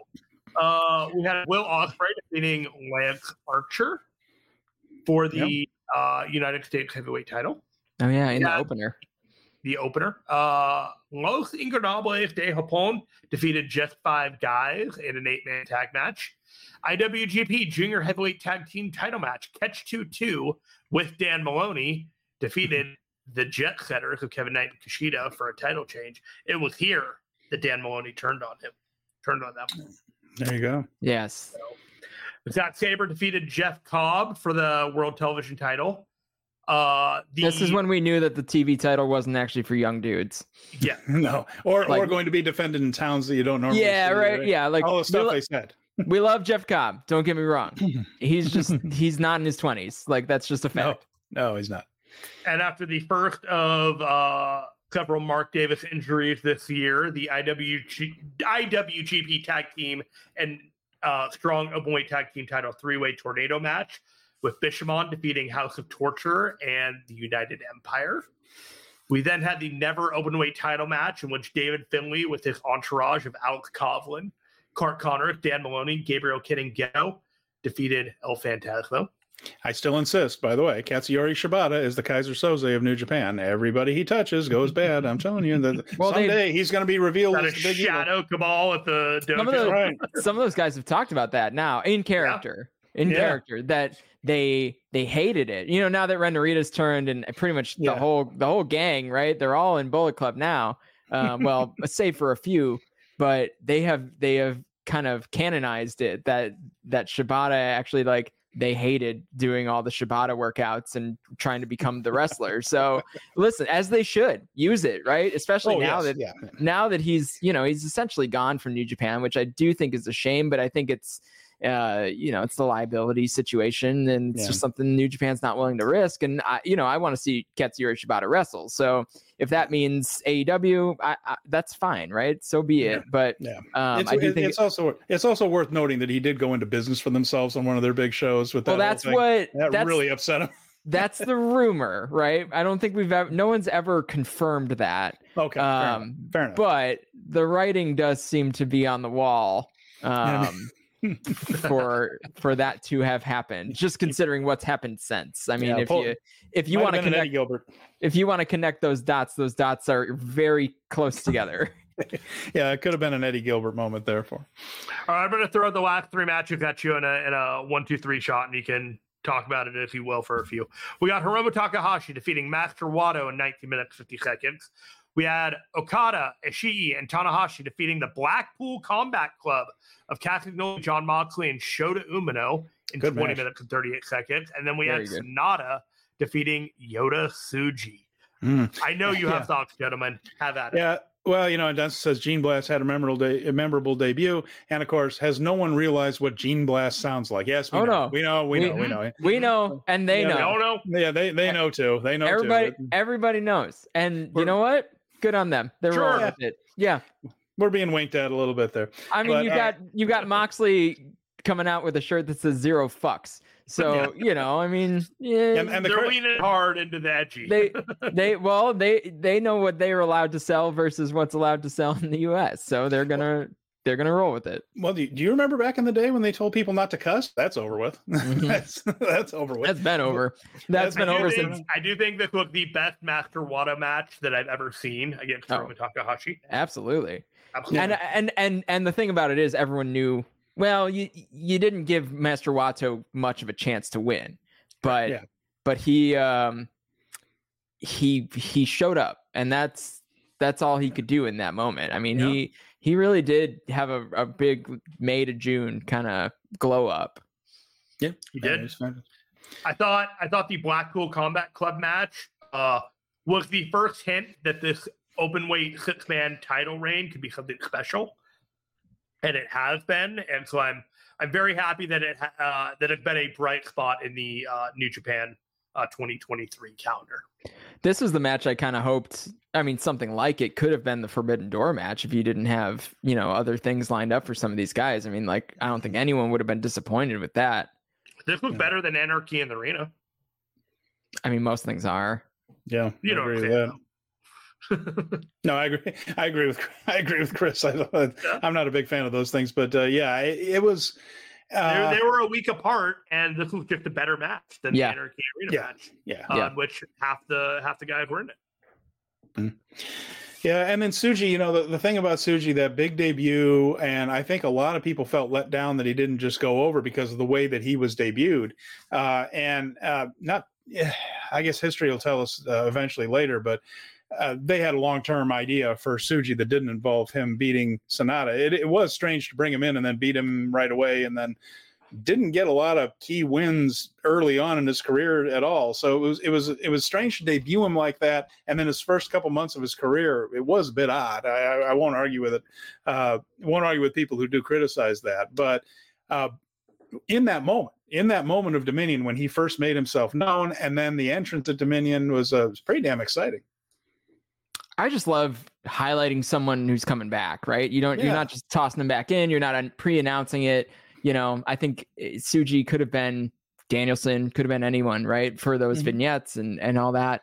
Um, but uh, yeah, I love to throw one of the new guys or one of you know one of your own into a, a, really highlighted spot. And he's the only one that's come back that's really gotten that. I guess Shota Umino sort of got it, you know, at the end of 2022 as well, um, but not with a IWGP World Heavyweight Title match that ended no. up being great.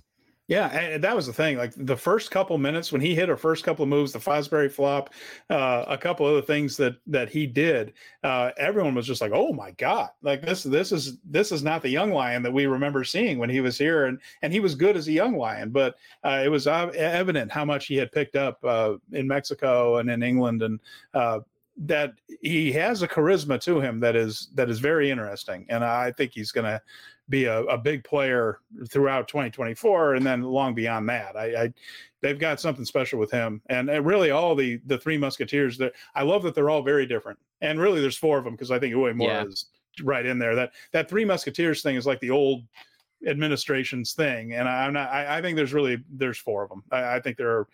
Uh, I I think there's like six of them well, well, Fuji, Fujita is, is Fujito, Fujito Oiwa. I mean, like really, yeah. all these guys are. The come are, up is is going to be bright for. They are making some. They are making some marks for sure. Fu, Fujita might end up being the best junior since Despi and Hiromu. Like when they, it, he might be better than the guys that have come since. Maybe, maybe. And then there are some good ones. That's not a knock on anybody that's been since, but he's really good if he slows down bulk, his bulk. I mean, he's getting he's he's he is, yeah. he's pretty cut.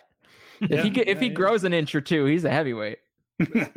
Because he- heavyweight's right. not heavyweight's not a weight class; it's a height class in in New Japan. Yeah, that's that is true. Yeah. We'll touch on Forbidden Door, but it's kind of the bizarro world of New Japan booking for one night. We had yeah, MJF yeah. defeating Hiroshi Tanahashi in an AEW World Title match. That's Owen Hart Foundation tournament quarterfinal. CM Punk defeated Satoshi Kojima. Which the one that sucked? Oh, that was, was great. That Sanada and Perry. Is that what you're talking about? What's that? What did you say? I'm sorry. Which was the uh, one that Punk defeated Satoshi oh, I, Kojima. I thought MJF and Tanahashi was was kind of a lame. No, match. that was not good at all. No, no. that wasn't good at all. No. But, and, but uh, yeah, Punk, Punk and Kojima, knew, like he was he was hurting. You could watch. I predicted that. Was like that was, was my sleeper pick. When we were doing the preview for that, I just said Kojima and Punk are going to be great. Like, that was great. Was, and honestly, uh, Punk got a elbow to the balls and I mean, Kojima is just the perfect person for that to happen because he's he's so subtly so funny about it. yeah, like, and he's you know he's like everyone loves him. What's what not purpose, to like? yeah, and it's just like, and eventually, like, I don't even think he realized he did it until he saw it on Twitter like three days later, and then he was like, "Oh, I'm very sorry" or whatever. You know, like it's just like uh, Maybe couldn't we have happened together. but you know what? Getting getting hit in the balls couldn't have happened to a better guy. we were all Satoshi Kojima for a moment. All... all right, we got the international title match. Orange Cassidy defeated Garcia, Shibata, and Zack Sabre Jr. We had the IWGP World Heavyweight title match, in which Sanada defeated Jack Perry. One of the only two matches in which AE or New Japan won uh, cleanly in this. No, with no AEW talent winning on the side. We had a I- I 10 match. Well, Ospreay wasn't an AB, AEW talent at the no, time. no, Yeah. I'm saying those were the only two. Like Sanada Uh-huh. and Ospreay were the only New Japan winners that were like singles matches. The rest was all AEW winning. That uh, that in that was the show though where I started. I I always doubted Sanada as a world champion, and I said I was oh, I, don't know. I mean, upper mid card absolutely, but world champion. And that match with Jack Perry kind of convinced me because to show up on that show in that situation and come up that small, Perry is not great. I'm not trying to make it him up. He since. He We didn't haven't have a London. he didn't have a well. geez. Um, Oh, we, might don't have. We don't. We don't have Oh, time. Come on. We don't have time to get into that shit. But uh, the Spooky. Oh God. Um, yeah, I know. But the, the the thing about Perry, he's not great in the ring, but he's good. But you know, that, but for Sanada to just kind of there and just kind of lay a boring egg like that, that was when I thought, I'm not sure this is the right spot for the guy. I don't know if you're the world champion here. I think that think about it this way. I think about it this way. The perception of Sanada as the champion equals Tony Khan's willing to book him against Jack Perry Yeah. and no one higher, right? And Yeah. yes, Jack Perry had just come off of um the four pillars uh double or nothing match which was really good and it, it doesn't necessarily mean but where he is kind of in the you know the scale of AEW this is the this was the level that Tony Khan was willing to put someone in the ring to lose to so that's the Mhm. western perception of Sanada as a champion and It's, it's also it, of all yeah, there is to it it's also fair to point out that Tony Khan still thinks it's 2017, 2018. Oh without a doubt and those, yeah, I don't and- think he's watched anything since because it's oh uh, Suzuki and Tanahashi and all. I'm like, dude, uh, like that's Yeah, and you know what? He's he's a busy guy. Like, don't get me wrong. Yeah, like, yeah. I I don't think he's watching Road to Dontaku. You No. know, like, and that's Right. okay. yeah, But yeah. But and but I don't know that that would change where you would put Sanada in the kind of scale of things either. No. Um, and which is you know Mir's not unfortunate, but, lose to him. but the truth. Yeah. Yeah, All right, so we got Flaming the, Shark. uh, Jack we Perry is like the Sanada of AEW, but nowhere near as good of a wrestler. So pairing him was a nothing yeah, burger. that's that's That's- true. That's a good point. We had the elite with Adam Page, the Jacksons, the Young Bucks. Eddie Kingston and Ishii defeated Castagnoli, Buckley, Yuta, Takeshita, and Shota Umino. We That had weird Tony match. Storm defeating Willow Nightingale. We had Will Ospreay defeating Kenny Omega in 39 minutes 50 seconds. We had Darby Allin, Sting, and Naito defeating Minoru Suzuki and Chris Jericho and Sammy Guevara. And then we had Bryan Danielson defeating Kazuchika Okada. I'm not going to say it now. I didn't like that Bryan Danielson versus Kazuchika Okada match. Well, I- Uh, yeah, the the injury happened, and they weren't able to do their the closing bit. You know, like they, they, that was the one thing. There wasn't the drama because they couldn't do all the near falls and the big moves because his his arm was busted, and they just had to do what they could do. Uh, so you know, they had to throw almost everything out the window. So imagine that some of the best stuff that Okada does are those big move. Twist and turn near falls, and just uh, oh, Danielson suddenly wasn't physically capable of doing it, so they just kind of had to go home. Yeah, well, yeah, hopefully all that'll get fixed on uh, Thursday. wasn't my wasn't it's not what I would consider the worst wrestling match that I saw of the year, but it was my least favorite, if that makes sense. It Like, I was with the way the finish so- I was so deflated by that match. It I really would call it one of the most bummed out. disappointing matches for me personally. Yeah. I Like, thought bro, I also think the pivot was awful. I think, and I've said this everywhere I've been today. I've this is not, you know, this is not today, yesterday, whenever, this whole week, like everyone's talking about Danielson and Okada, of course, because that's the kind of Western, you know, offer match for this year's Mhm. Wrestle Kingdom. And I thought that their first match, I don't think they could have a worse match than they did because the pivot um, and how they handled the injury, or really how Danielson handled the injury, it felt so panicked and it didn't Yes. feel very natural. It felt like he was panicked about communicating. Um, so he, he created a space for himself to communicate, which I listen, I get it. That doesn't change that if I suspend my disbelief that that match sucked. Mhm. So No. like that's that's all there is to it. So once I know, you know, obviously I know what happened. I have sympathy for wrestlers and injuries and I get it. Like I understand intellectually what happened. That doesn't change that if I was watching it as if it were real, it was not entertaining. And it was kind of off-putting and really Yeah. kind of I don't know. It really it left a bad taste in my mouth. And I hope that I I don't doubt that the way that that match ended is the reason they're doing Danielson and Okada again at the Dome because they've got to wash that taste out of the mouths. Yeah. Yeah. Yeah. yeah.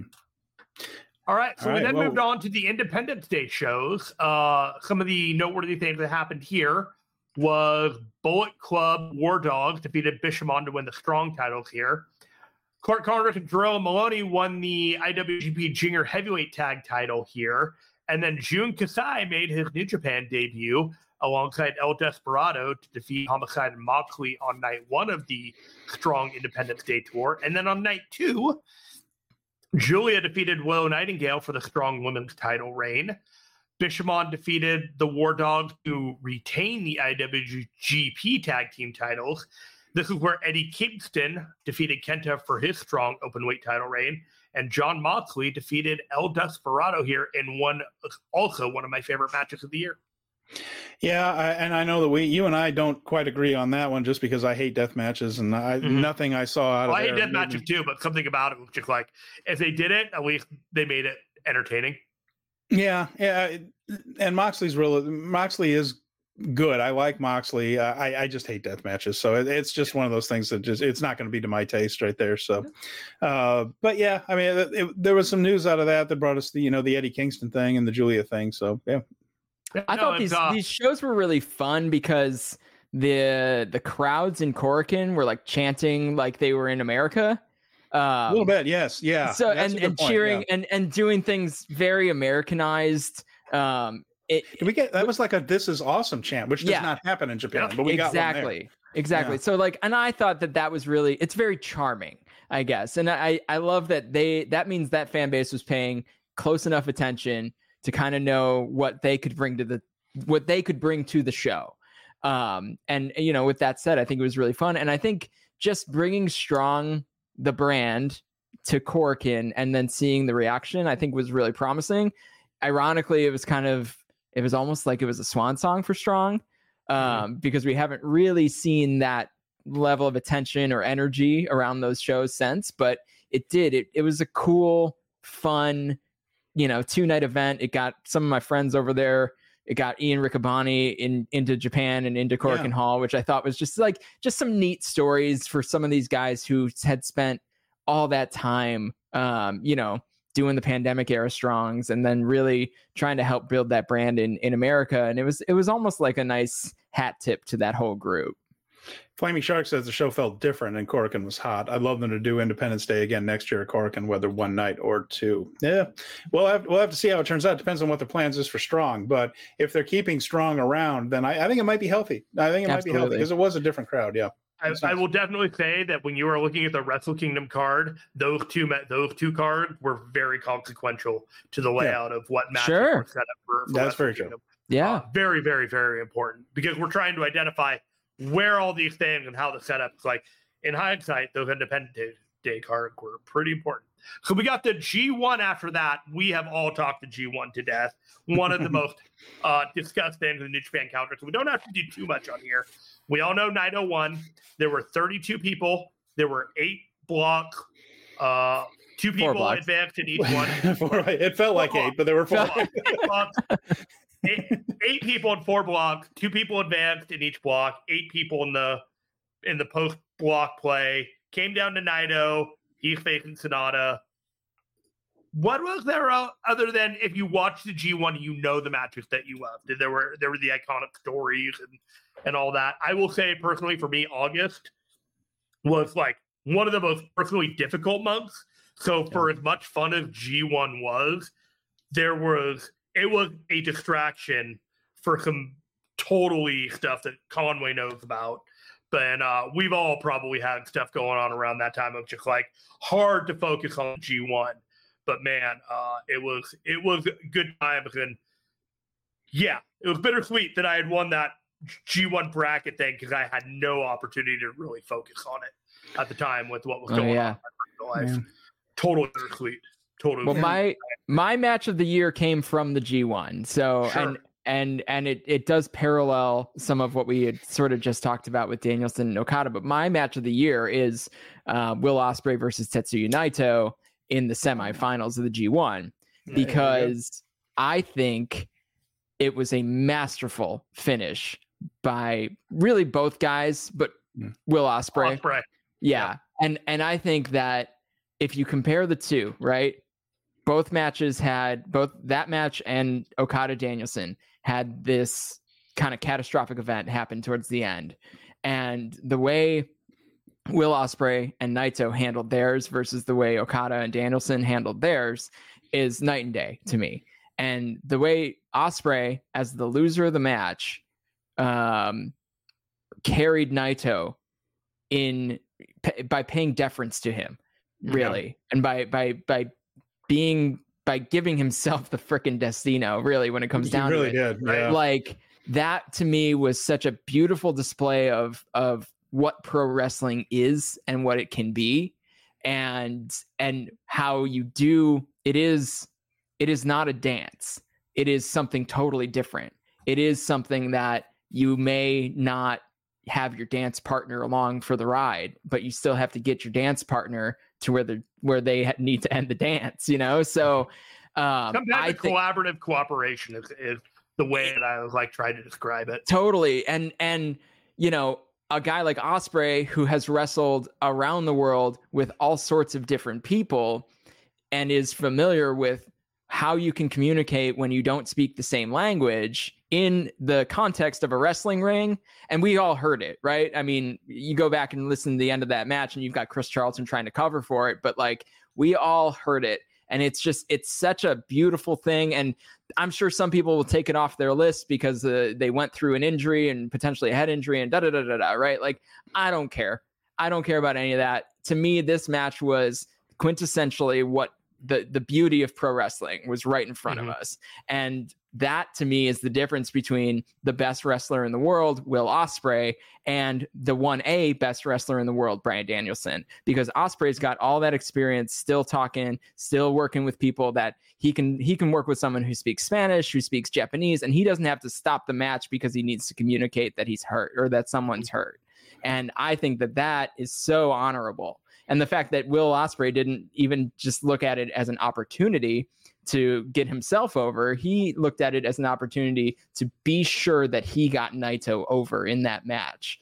And I think it was just it was incredible. And then Naito carries that over to the G1 final where he then beats Kazuchika Okada, but sells a head injury for the first little bit of the match and acts all loopy and unstable. And like, I think that that's brilliant too. I mean, when life gives you lemons, right? You got to roll with it. And and Naito is one of those guys that you know he's been actually shoot injured many times. You know, enough times to know how to how to make a lemonade out of something that probably sucks.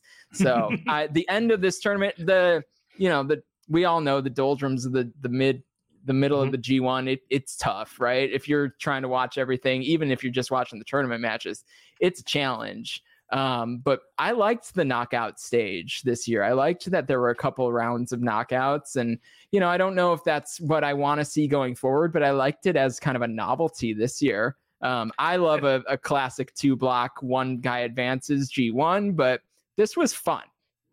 It felt like we had a ballooning roster and a lot of extra people, but I don't know if we're going to have that capacity going forward. You know, Sure. if it's if it's like if it's down to two brackets or if it's still four and it sits instead or something. I could just I just got to see that with the scheduling and all that.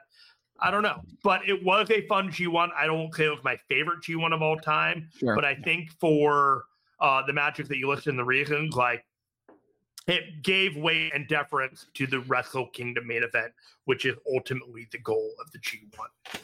So we then went on to uh, Destruction in Kobe, Destruction in Ryogoku, and Royal Quest. So let's go through these.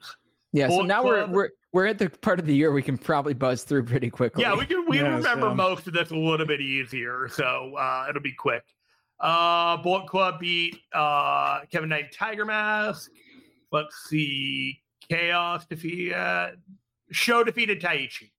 Bishamon defeated TMDK. Shingo Takagi defeated defeated Great-O-Khan. Naito defeated Jeff Cobb for the IWGP Heavyweight Title contendership, and Will Ospreay defeated Yota Tsuji, which was a tremendous match in and of itself. Ryogoku, let's see what we had here. Bullet Club defeated the Jet Setters. Kevin Knight and Kushida. Uh, Wato, Umino, and Nagata. Uh, it was the final of the best of seven here, defeating Strong Style. Speaking of Strong Style, uh, this was where the Guerrillas of Destiny defeated Bullet Club War Dogs for the Strong Openweight title. Uh, Motor City Machine Gun and Josh Alexander fell to the never Openweight title uh, champions of Tanahashi, Okada, and Ishii. Tama Tonga defeated David Finlay here for the never Openweight title. Hiromu Takahashi defeated Mike Bailey and Yo in Ryogoku, and Sanada defeated Evil to end that. You know what else that ended? Ryogoku What? ended Kevin Kelly's time in, in with New Japan. Oh true. man, That's So it. yeah. the, pour the one out for Kevin Kelly. pour one out for Kevin. His last match that he called was Sanada versus Evil, and you know what? There's something poetic about that. um, but yeah, I mean, hat tip to Kevin. Obviously, Yeah. he kind of brought me into this world in in a, in a way. Um, so, but yeah, you know, sad sad that that's the last match that he uh, he will have called. I guess officially as the the voice of New Japan. Yeah, very um, true. so, but you know, I I'll, I like to give him a I poke I love that little footnote. I don't know why, I just do. Uh, all right, so we got Royal Quest 3. Uh, Ishimori defeated Robbie Epps. El Desperado defeated Trent Seven. Yota Tsuji defeated Luke Jacobs, who we might be seeing more of in New Japan in 2024. Bullet Yeah. Club War Dog defeated Cameron Kai and Leon Slater. Guerrillas of Destiny defeated Bullet Club War Dogs. Ren Narita and Shota Umino defeated United Empire to tease us of the great tag team that was not to be. Uh, LIJ defeated just five guys. Eddie Kingston, Tanahashi, and Michael Oku defeated United Empire. Shingo Takagi defeated Tomohiro Ishii in an absolutely fantastic match. And then Will Ospreay defeated Zack Sabre Jr. and was also an absolutely fantastic match. Good finish to that one. Yeah. Yeah, Yeah, and the and the Ospreay the Ospreay hat tip goodbye tour continued. Yeah. We One, then one went into last the Super one last Tag League. Which we all remember how that went with everybody. And uh, we got our uh, matches set for Wrestle Kingdom there. I'll get to that in just one second. But we did have an event that Stephen went to the uh, Fighting Spirit Unleashed in Las Vegas. Uh, Eddie Kingston defeated Hanare. Shingo Takagi defeated Tama Tonga for an open weight title change, and Giulia defeated Hayan. So, That was probably anything to the tag aside from I guess Battle in the Valley, that was probably the best America show, US show this year, right? I would agree with that. Yeah. Yeah, I, yeah, I thought it was a pretty strong show. Really enjoyed that one too. Yeah, Yeah. that Yeah, and I- that was good. All I've heard is that the people in the building in Vegas had a great time. Yes, yeah, they did. Uh, I was, you know, I was, I'm happy to say that I was among them right there, and that that Yeah. was a really nice, that was a really fun show. Uh, I remember that uh, Alex Zayne and Lance Archer had a hell of a match. The, the uh, against, uh, I guess that would have been Hikuleo and ELP in that one, if I'm remembering right. Mhm. Because I went to the, I went to that one, and I went to Lone Star Shootout, so sometimes I conflate matches. Lone Star Shootout was the most bizarre card I've seen in New Japan in a while. It was with uh. Joey Janela and Toru Yano. That, had, that was on there. dream match, baby. Dream Yeah, man. match. Although Nightmare. Zack Sabre Jr. versus Mike Bailey was That was uh, great. match. of pretty year, yeah. tremendous match. And uh, Shingo Takagi and Trent Beretta was uh, did not get enough love and attention, uh, but it was very, very, very That was the that was weird. I, that that was a weird show because I remember sitting there in Las Vegas and when, you know, we just seen this really good match where Shingo beats uh, Tama Tonga for the never open weight title. The lights go out. We're like, who's going to be the challenger? And Trent Beretta. Trent, Trent Beretta, who's a great wrestler. but just But- not pushed at all at the moment. That- Yeah, like and but you know, you know who books well, who influences the booking of Strong is yeah, best friends, baby. So that's, that's wrestling. it's good. That was it was a good match. It was a objectively good match, but Yeah, no. Um, was it exciting? No, you know. and, uh, and also had one, and I got to say, Trent Levy, but uh, one of one of the worst blade jobs ever. Like, the, like I have never seen someone just, oh, here in front. Let me just unwrap this thing, and I, now the tab isn't working that I put under. There we go. Now I got a blade. Ah, you know that was what it looked like to the. It was the most blatant thing I'd seen since New Jack. It was rough. Flaming Shark says Shingo and Trent was cool, just not a main event match. yeah, Uh, Yeah, and Then Ken Mayu- says Mayu and Vector was cool. See, to me, that Flaming was the Shark thing. I got to see "Push my VSJ in Yeah. 2024, you cowards. No more will. I I was talking about that with somebody else. Yeah. Um, Zack is primed for, I mean, a, a rocket. I mean, Yeah. I, honestly, I I don't know if Tanahashi's the right move on the Wrestle Kingdom to to get the belt off him, but I think you got to get the belt off of him so he could go after the big the big the big title. Yes. No, there's, with you on yeah, that. there's there are a couple It's- of guys like that that could. it's time. a- Yeah, it's now time. that we've decompressed all that, we're going to jump on these uh, things that you brought forth here. End of year statistics series. Number of single match leaders. Zack Sabre Jr. wrestled in 30 New Japan single matches this year. 28 of these matches were tournament or title matches. And Zack Sabre Jr. bolstered his New Japan schedule with 12. Chris, I'm sure you know the rest of this, but these are all your statistics. Thank you for providing them to the world. Do Yeah. you, uh, any interesting things that you have to add to this one? Not that one in particular. Um, but Zack wrestling in 30 singles matches just in New Japan is a lot. And then you kind of add in everything he did outside of New Japan, which was not um not a small amount. So he's you know, he's been the guy, he's kind of been the ambassador for for New Japan, you know, aside from Ospreay, but Ospreay is kind of representing himself at this point. And and Zack, I think, is still carrying the flag. And of the 30 matches, he won 23 of them. Yeah, big I mean, how do you lose, right? When you're the champ, but Yes.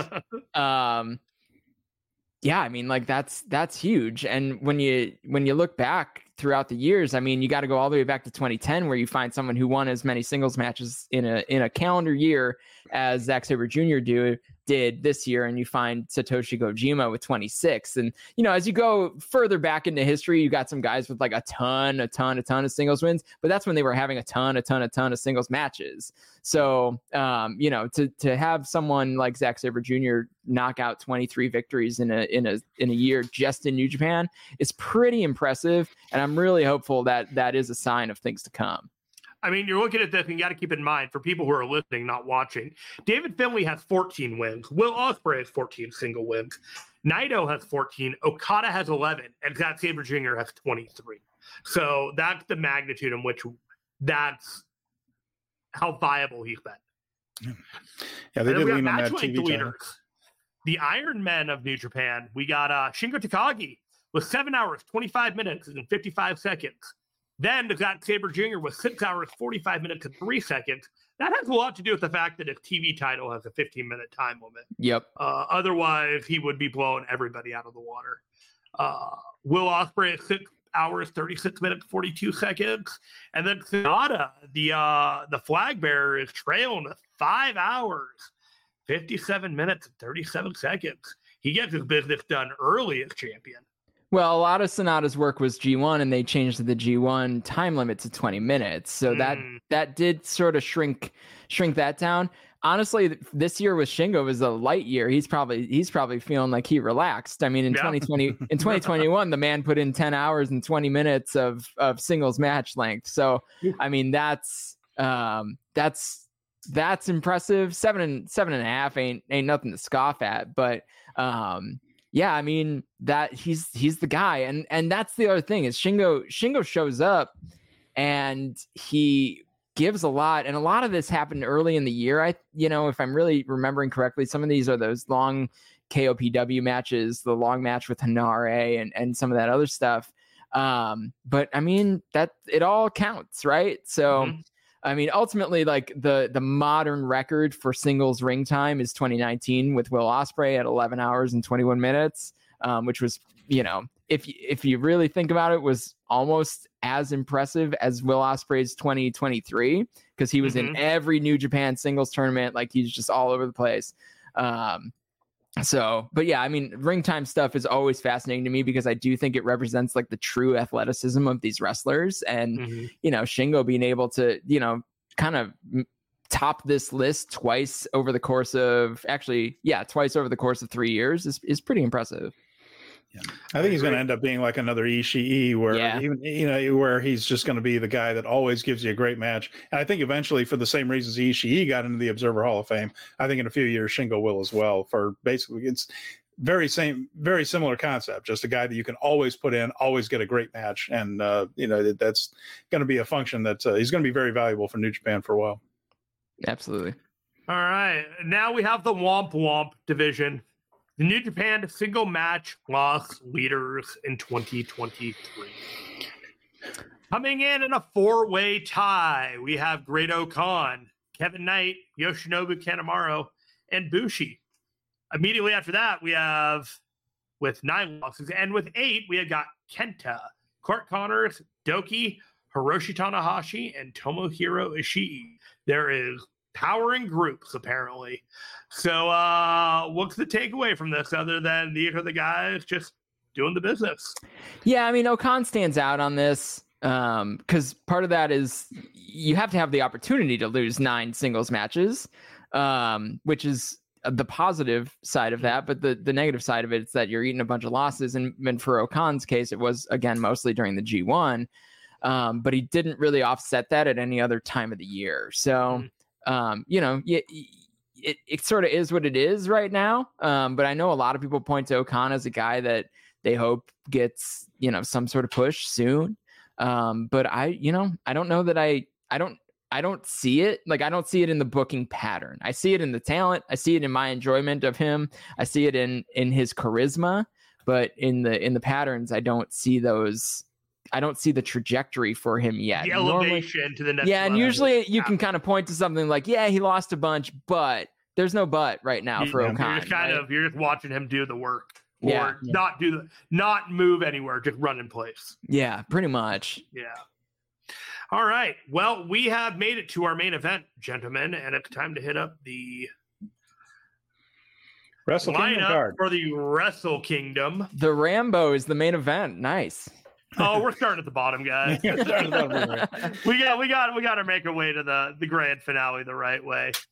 So we got the Rambo starting off. We're gonna have what over the top rope pin submission, any way to uh lose this match, and then the final four move on to uh New Year Dash. Is that Yeah, what I'm- Yes. great? Yeah, that's the thing. And uh, like I said, if your favorite wrestler is not on this card, they'll be in this match. And uh, like, it's, I, I, we don't know which way they're going to go with it, but I still feel like uh, you know, Coughlin Kidd uh, could be a face that we'll see probably a New Year's Dash in there. They they seem like naturals for that.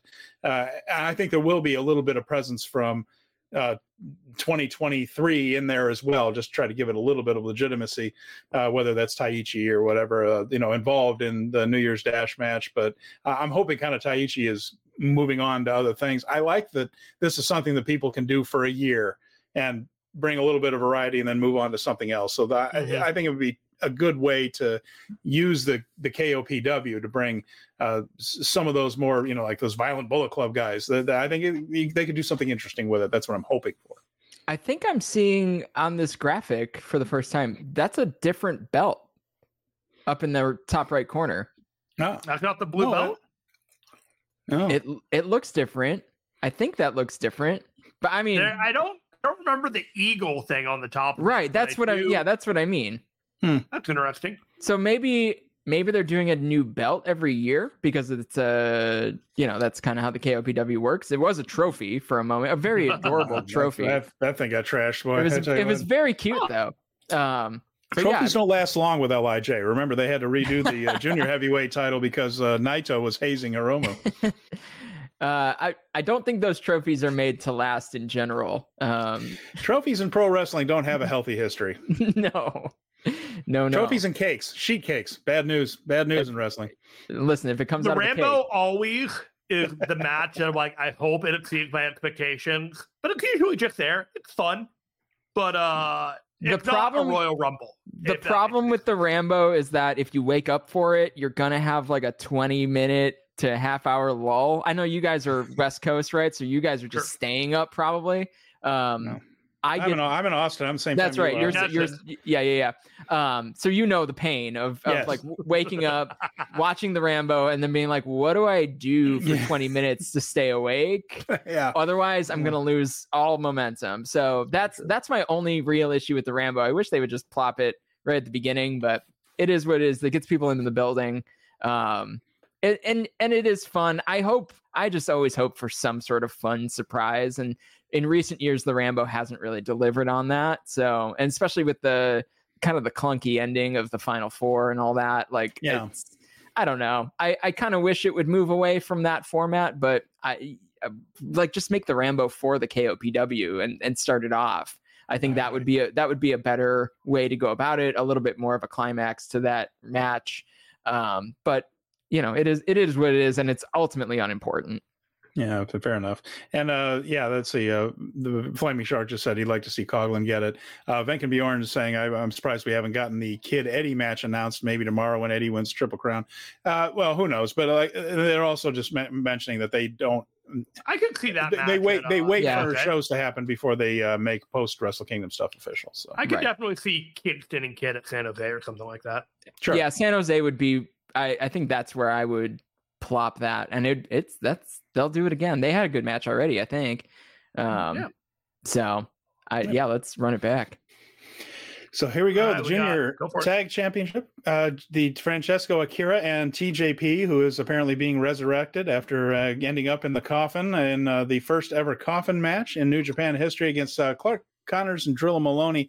My thoughts on this one are it could go either way. I mean, either tag team winning would be would be fine here. Uh, you know, I guess the real question is is is TJP coming back in a new character? Is this going to be some sort of uh, is this going to turn into some sort of gimmick that he? Uh, I, I, keep hearing rumors, but um, I, I, would rather not have that so much. But we'll see. It'll be a good match either way because these four are are excellent together. So and a classic opener for Wrestle Kingdom, right? Yeah. Like that's this is what you do. You put the junior heavyweight tag titles out for match number one, and they go balls to the wall, and they you know they walk to the back and say, "All right, do your thing," and it's like top us, right? So yeah, um, I love both of these teams though. I think that, and they they do you know, TJP's been around obviously in various states for a long time, but you know, the other three are some of the future of New Japan. I I hope, and yeah. um, you know, I think they've all got um, they've all got something to prove. Is Clark the first of the LA Dojo guys to make it to the proper Wrestle Kingdom card? Um, yeah, I suppose so, isn't it? Because I mean, well, the the uh, yeah, because uh, Fredericks never did, did he? No. Did hmm. Kevin Knight? I don't think so. No, because it, it, that would have had. I think this might be it. Year. Uh, might be. I'm not gonna declare it. I was gonna say I don't want to say that too definitively. This is the first of those LA Dojo guys to make it to the to the proper Wrestle Kingdom card trained under Shibata. There you go. All right. What's after this one? Ah, Hiroshi Tanahashi versus Zack Sabre Jr.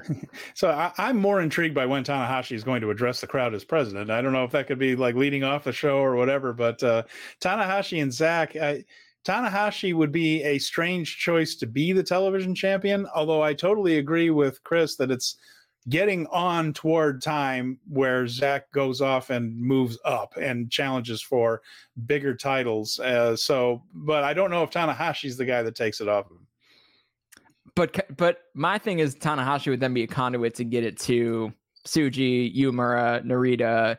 You know, I mean, Narita feels like the right play at that point because he's sort of the opposite, and Tanahashi is such a representative of the company now. I mean, not that he wasn't before. Let's be honest; he's always been the ambassador. Sure. But you know, I think that that's it could get Narita back into that picture, or Narita in a new you know, or Zack retains and Narita's the challenger too, because um, you know, a year later he's he's a different guy, right? And I think that that's yeah. that could be an interesting play too. I do I would love to see this bounce somehow into the that kind of young blood space. What if the uh, what if the winner of Yuya Uemura and Yota Tsuji got the winner of this match? I think they're gonna have something else to do. All right mm-hmm. then. So, um, yeah, it, the other thing is, I'm just wanted to point out that this is exactly the right opponent for Hiroshi Tanahashi. He doesn't have to fly, he doesn't have to jump. It can be a lot of stuff on the ground, and it's it's got the even without the 15 minute time limit.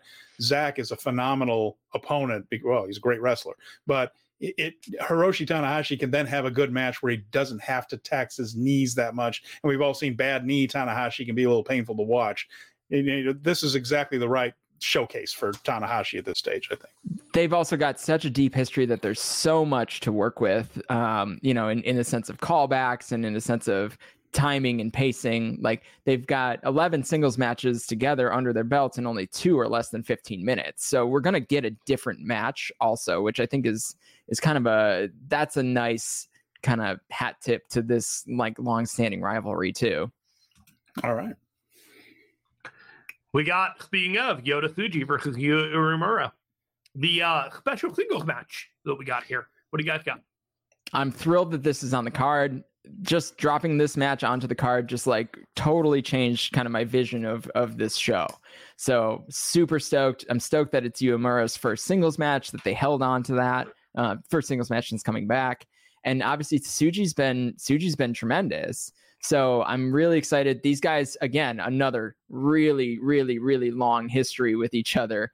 Um, I, you know, uh, they started their careers essentially with 21 draws against each other. So mm-hmm. if two guys are ever going to know each other in the ring as well as these two, I'd like to see it because these guys have spent some time wrestling each other very early in their careers and they're going to be generational rivals. We're going to look back at this match in 5, 10, 15 years when they're doing it again in the dome at a much higher spot on the card. And we're going to point back to this match and be like, damn, we were there. You know, we were we were we were talking about New Japan when these guys were getting their first taste of the Tokyo Dome as proper roster members. So thrilled that they went this direction. I wish they would have gone this direction with Narita and Umino too, but I totally understand trying to get some other guys on the card too. But mm-hmm. um, this is the match I'm most looking forward to because I think it's going to tell us the most about where we're headed.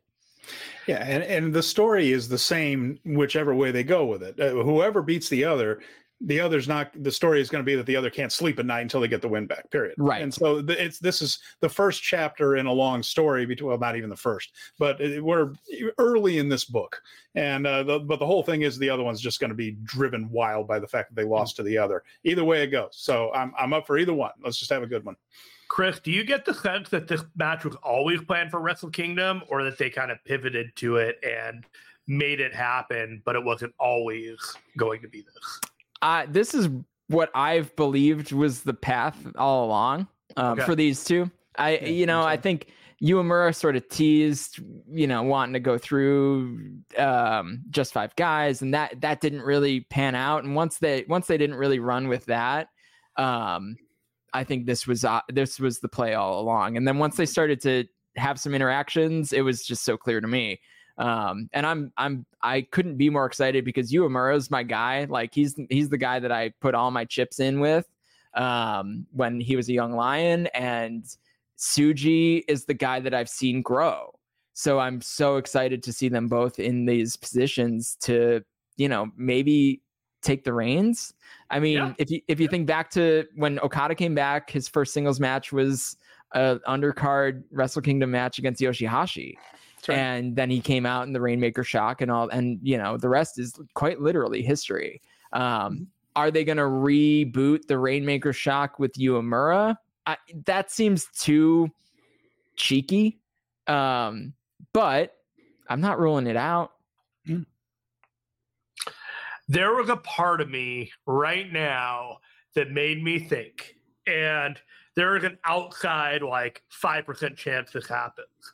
But the whole Zandokan uh, wanting to be a part of LIJ, but him being like a Yota Tsuji recruit and not a Naito recruit. And if Yota Tsuji were to win this match and he were to potentially be the guy to challenge Naito at the roll call for a match, uh, after winning this match, that could harken back to some of that Okada like young gun making an impact uh, after Yoshihashi. And I don't think that would happen, but there's certainly a possibility that the way that the card is laid out that it could.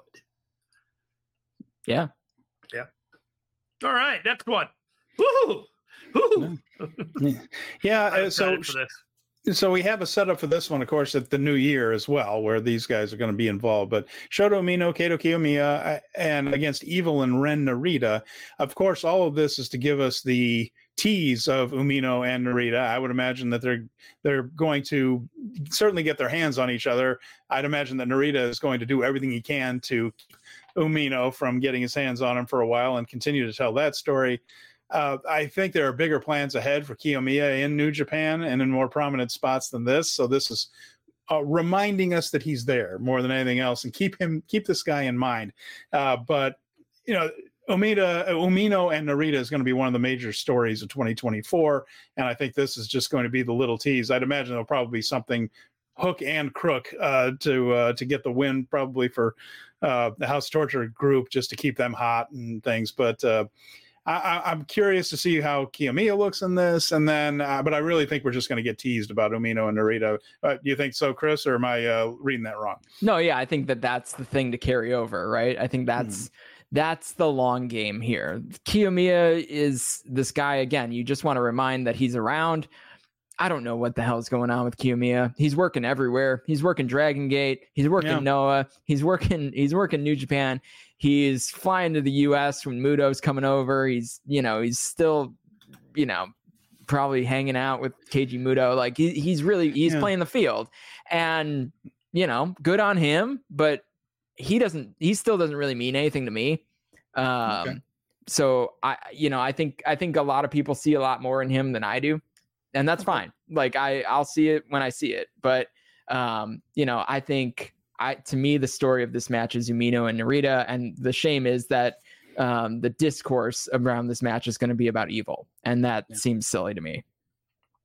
Yeah, I, like I Flaming Shark says, House of Torture has real heat and momentum for once. So They probably want to keep them and Narita rolling since that faction feels like it's really going somewhere for once. Yeah, when I saw this match get added, I was like, oh, of course, like of course, right? Because you had to mm-hmm. get kind of a not necessarily just Ren Narita, but a House of Torture match onto the card because evil are, not being on Wrestle Kingdom was huge glaring omission. Yeah, yeah, yeah. So this it felt so obvious once once it happened, but I was just I think my my hope had gotten in the way that we were going to do both of the special singles matches with the four yeah. young guys just as a as a as a reboot type thing or like just something to point back to but either way i think these are still going to be the kind of the, this is potentially a little bit of that generational rivalry piece again too. Um, like kind of, you know, people people are saying in the chat like Shota Umino and Ren Narita is very much the very much good versus evil, whereas Tsuji and Uemura are both kind of um, playing the tweener role. Yeah. So like th- that's kind of your new scale for New Japan, right? Like evil is Ren Narita, good is Shota Umino, and everything else happens in between. And you know, I think that's a that's a good scale to play with. You've got a lot to work with. So you you were you touched on something about how the discourse is going to be about evil when this match is going to be about Umino Narita. So I told you about the last match, that five percent probability thing that I thought might happen. This I have more like a 75% probability that I think Evil is winning the match and then sure. challenging Naito afterwards for oh. like the IWGP uh as the first little feud to kind of move forward. I don't yeah. want it to happen, but I feel like all the cards are kind of there that it might. I see that's not that's not how I see it. I don't think Evil's in. The, they just did Evil, right? They just did mm-hmm. Evil. They did, with Sanada. I know, and, but that's enough. Naito, Naito lost the title to Evil in his last week. Yes, and he won it back. So I'm yes. curious if they they attack that a little bit. I think there's two options for the end of Wrestle Kingdom Challenger, and and this is under the assumption that Tetsuya Naito is the winner. Right, mm-hmm. I'm I'm I'm not entertaining other options, right, um, for the main event. But I think I think the two options are the winner of Uemura and Tsuji is the 1st mm-hmm. challenger, or Shingo Takagi is the first challenger. Interesting. So okay. because Even I, if, if, he if he loses the title, you're gonna have him challenge for IWGP. Yes, because that's okay. exactly what Kenta did in 2020. That is true. The the only other the only other argument that makes sense for either Narita or Evil or someone from House of Torture to, which would be the only two from House of Torture that could really challenge, is that they would just want that first Naito title defense to be pure babyface Naito yeah. with 100% of the crowd behind him against somebody who's like, okay, there's no way that asshole's winning the title. So at least we're going to see our guy Naito get a win yeah. here. Sure. Before it's, you it's know, and before they start match. dividing the crowd. That's sure. the argument I saw for that that did make sense. But, uh, you know, there there are a lot of options. There are a lot of very interesting options for that first defense. My, my Your feeling... suggestions are far more interesting than evil, but I feel like evil is a safe, like, yeah, there's, let's, there's let's certainly, there's certainly something there. I think that, um, I think that because the main event is not the match, it's the roll call. Yes. I, I think it might make sense for someone who's already in the ring to be the challenger. Mm-hmm. Right. Yeah. So, and that's where okay. Tsuji and uh, Shingo come into play, and Shingo's the only guy that didn't get a shot at Sanada. Yeah, that's true. Yeah, very interesting. Speaking of Shingo, hey, there he is. Uh, you know, this match wasn't uh, on my radar for the never openweight title. And I'm not sure it was on New Japan's either. It was uh, this. It, it's one of those things, uh, Chris, that uh, for weeks, uh, well, maybe weeks might be an exaggeration, but for a, lo- a while, out in post match comments, Shingo and Yota Tsuji openly talked about teaming together for World Tag League. And that's not usually something that happens by accident. It's not usually that the guys are going into business for themselves. And then suddenly they were talking about that for a while, like, oh, well, Tsuji and I, World Tag League. And Tsuji would come on and he just, you know, it's Shingo and I. And then it suddenly goes to Shingo winning this thing from Tama Tonga in Las Vegas. Zandokan comes in, not complaining about Zandokan. That's great. Yeah, he was terrific. But uh, I, am just it, going right back to Tama Tonga and Shingo Takagi, which had just happened in Vegas here in the Dome. It's uh, the whole never open weight title trajectory this year has been uh, seems to just be a series of zigs and zags more than a straight line to me. To me, anyway. Uh, agreed. I was I was surprised that this is where they headed. I was surprised that Shingo wasn't on World Tag League for all the same reasons. Um, I think there's two things that may be at play here. Either there's some sort of situation where we had to get someone in this match onto the card because of something mm contractual or or mm-hmm. just you know cost efficiency or um there's some sort of plan for the the post match um, yeah. you know, some sort of plan that they like have access to someone to make an appearance at Wrestle Kingdom that's not a match. So, you know, may, whether that affects Tama Tonga or Shingo Takagi, I'm not sure, but you know, you gotta you gotta figure by the end of this match or by the end of the show at least, you understand there, we have some understanding of why they went back to this match. And if we don't, like, then I have to believe that it's something totally behind the scenes that um, just doesn't necessarily add up on to, to something on screen. Yeah, that's fair point. Uh, yeah, and it, it, could be just a flat out angle alert. so we'll see. I've yeah, it could be. Well it, this joke a couple of times, but this is like the true end of the G1 with the C block here, and, you know, over and over and over, and it has to end before the main event of Wrestle Kingdom. You it could be one of it just it might be one of those situations where it's a something big for Shingo afterwards, and and yeah. it's someone interesting or Tama, I guess. But I mean, I think Shingo is probably the more interesting, um, the more interesting man at play there. And they were just like, all right, well, let's bounce it over to Shingo. We'll do a rematch at Wrestle Kingdom, and then boom, whatever the situation is, is is what it is. Mm-hmm. Like I said, I think, I hope after this match or after the show as a whole, we understand why they went this direction. And oftentimes with New Japan, that is how it works. Yeah, I, I, I would not break my heart if Nakajima came out and challenged after that. Just saying, just wouldn't break my heart and the uh the two of the one-two punch of Guerrillas of Destiny. We got Hikuleo and El Phantasmo against Hiroki Goto and Yoshihashi for the IWGP Tag Championship and the Strong Openweight Tag Championship. This is not a merging of the titles. Yeah, I was gonna say though, not a unification, unfortunately. Not a merging. They'll just be walking around with two titles each, much like uh, other tag champions and other promotions that are on TV do so from time to time. So I'm looking forward to this one. Uh, we had these guys on the show last week. It was a totally fun interview. Uh, please check that out if you get a chance in our archives. But uh, what do you guys have thoughts about this? I was gonna say all, all I can really say is if you saw the World Tag League final, how can you not be generally excited for this match? Because that was such a tremendous match, and they they really um, they really, really, really put themselves on the radar as a as a great, you know, collaborative, you know, foursome here. Mm-hmm. So but we know they're not going to get that much time. I mean, they broke records. Yeah, they're not match. getting 40 minutes. They're not getting uh... 40 minutes, right? Maybe you get 20, but probably you're getting 15. Yeah. But I think I mean, Bishamon is about as good as it's about as good as you can get as a tag team. And I am a I'm a massive fan of El Phantasmo, and I think yeah. Hikuleo is as he's really grown this year, and they mm-hmm. he's had the opportunity to do that. You know how I feel about Hikuleo. Sure, you, you know that I'm not like find find a promotion that loves a big man like Hikuleo, like New Japan seems to want to yeah. throw him in the post brackets of every tournament in. yeah. Yeah, I mean, and it's but it's worked. It's gotten him to the yeah. point where he's kind of again, he's credible, he's believable, he's a plausible challenger.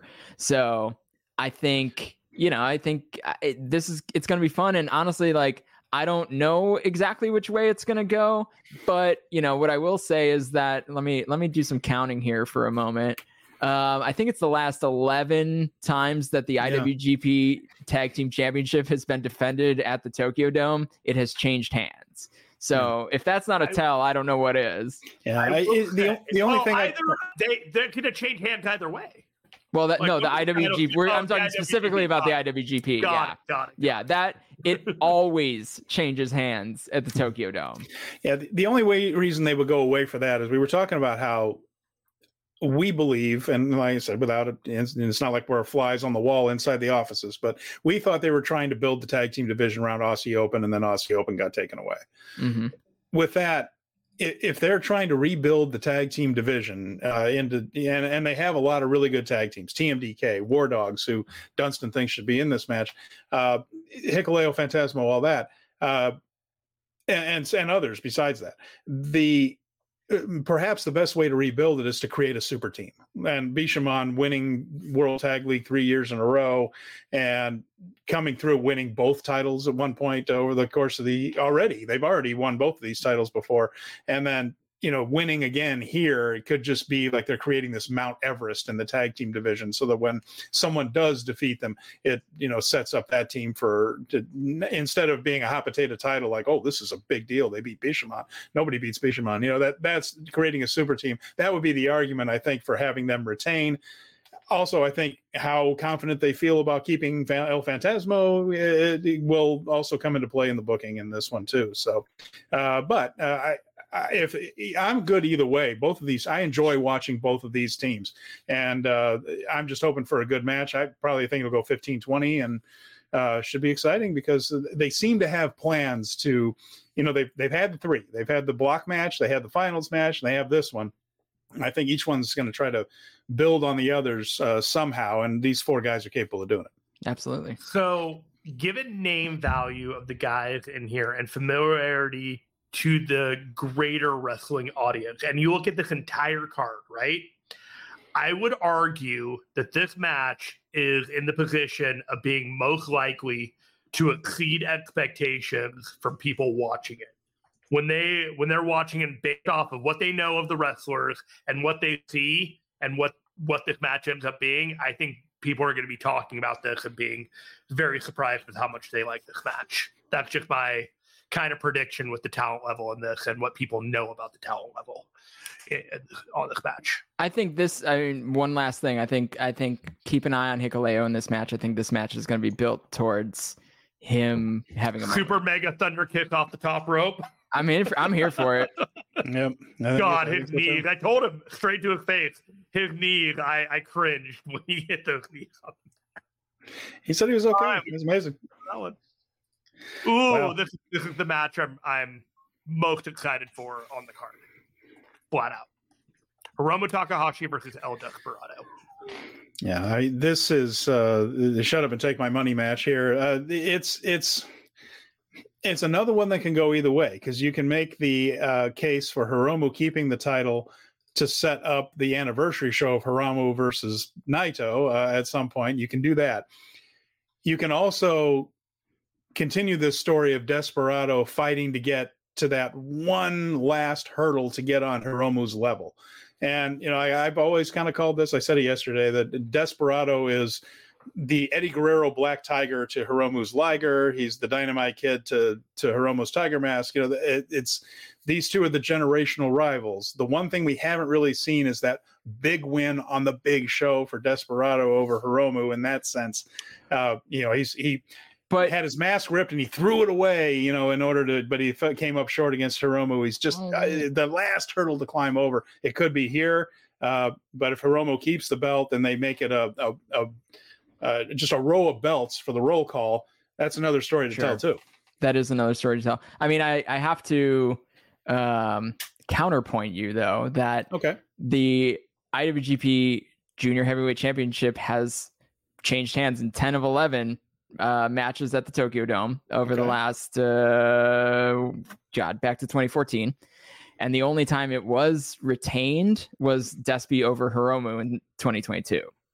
So, Oh. but it didn't feel uh, to your point though that didn't feel like a moment right Yeah. because it was a retention it's not a Yeah. win of a of a of a title um so with that said like i think your point still stands because i don't feel like that was really built up the way it could have been but Right. also like i don't know i don't really know that this match has either. I think um i honestly think these guys should have left this rivalry behind for a couple of years after that um, best of super juniors final with the with the ripped mask. It was just such a tremendous match um, and they've now gone back to it a couple of times and i think that they're they're hunting for that um, they're they're trying to catch that lightning in that same bottle and i think i hope that they change the bottle or change the lightning because I, I think we need something more than than just some history between these guys to bring that fire and passion again. And um,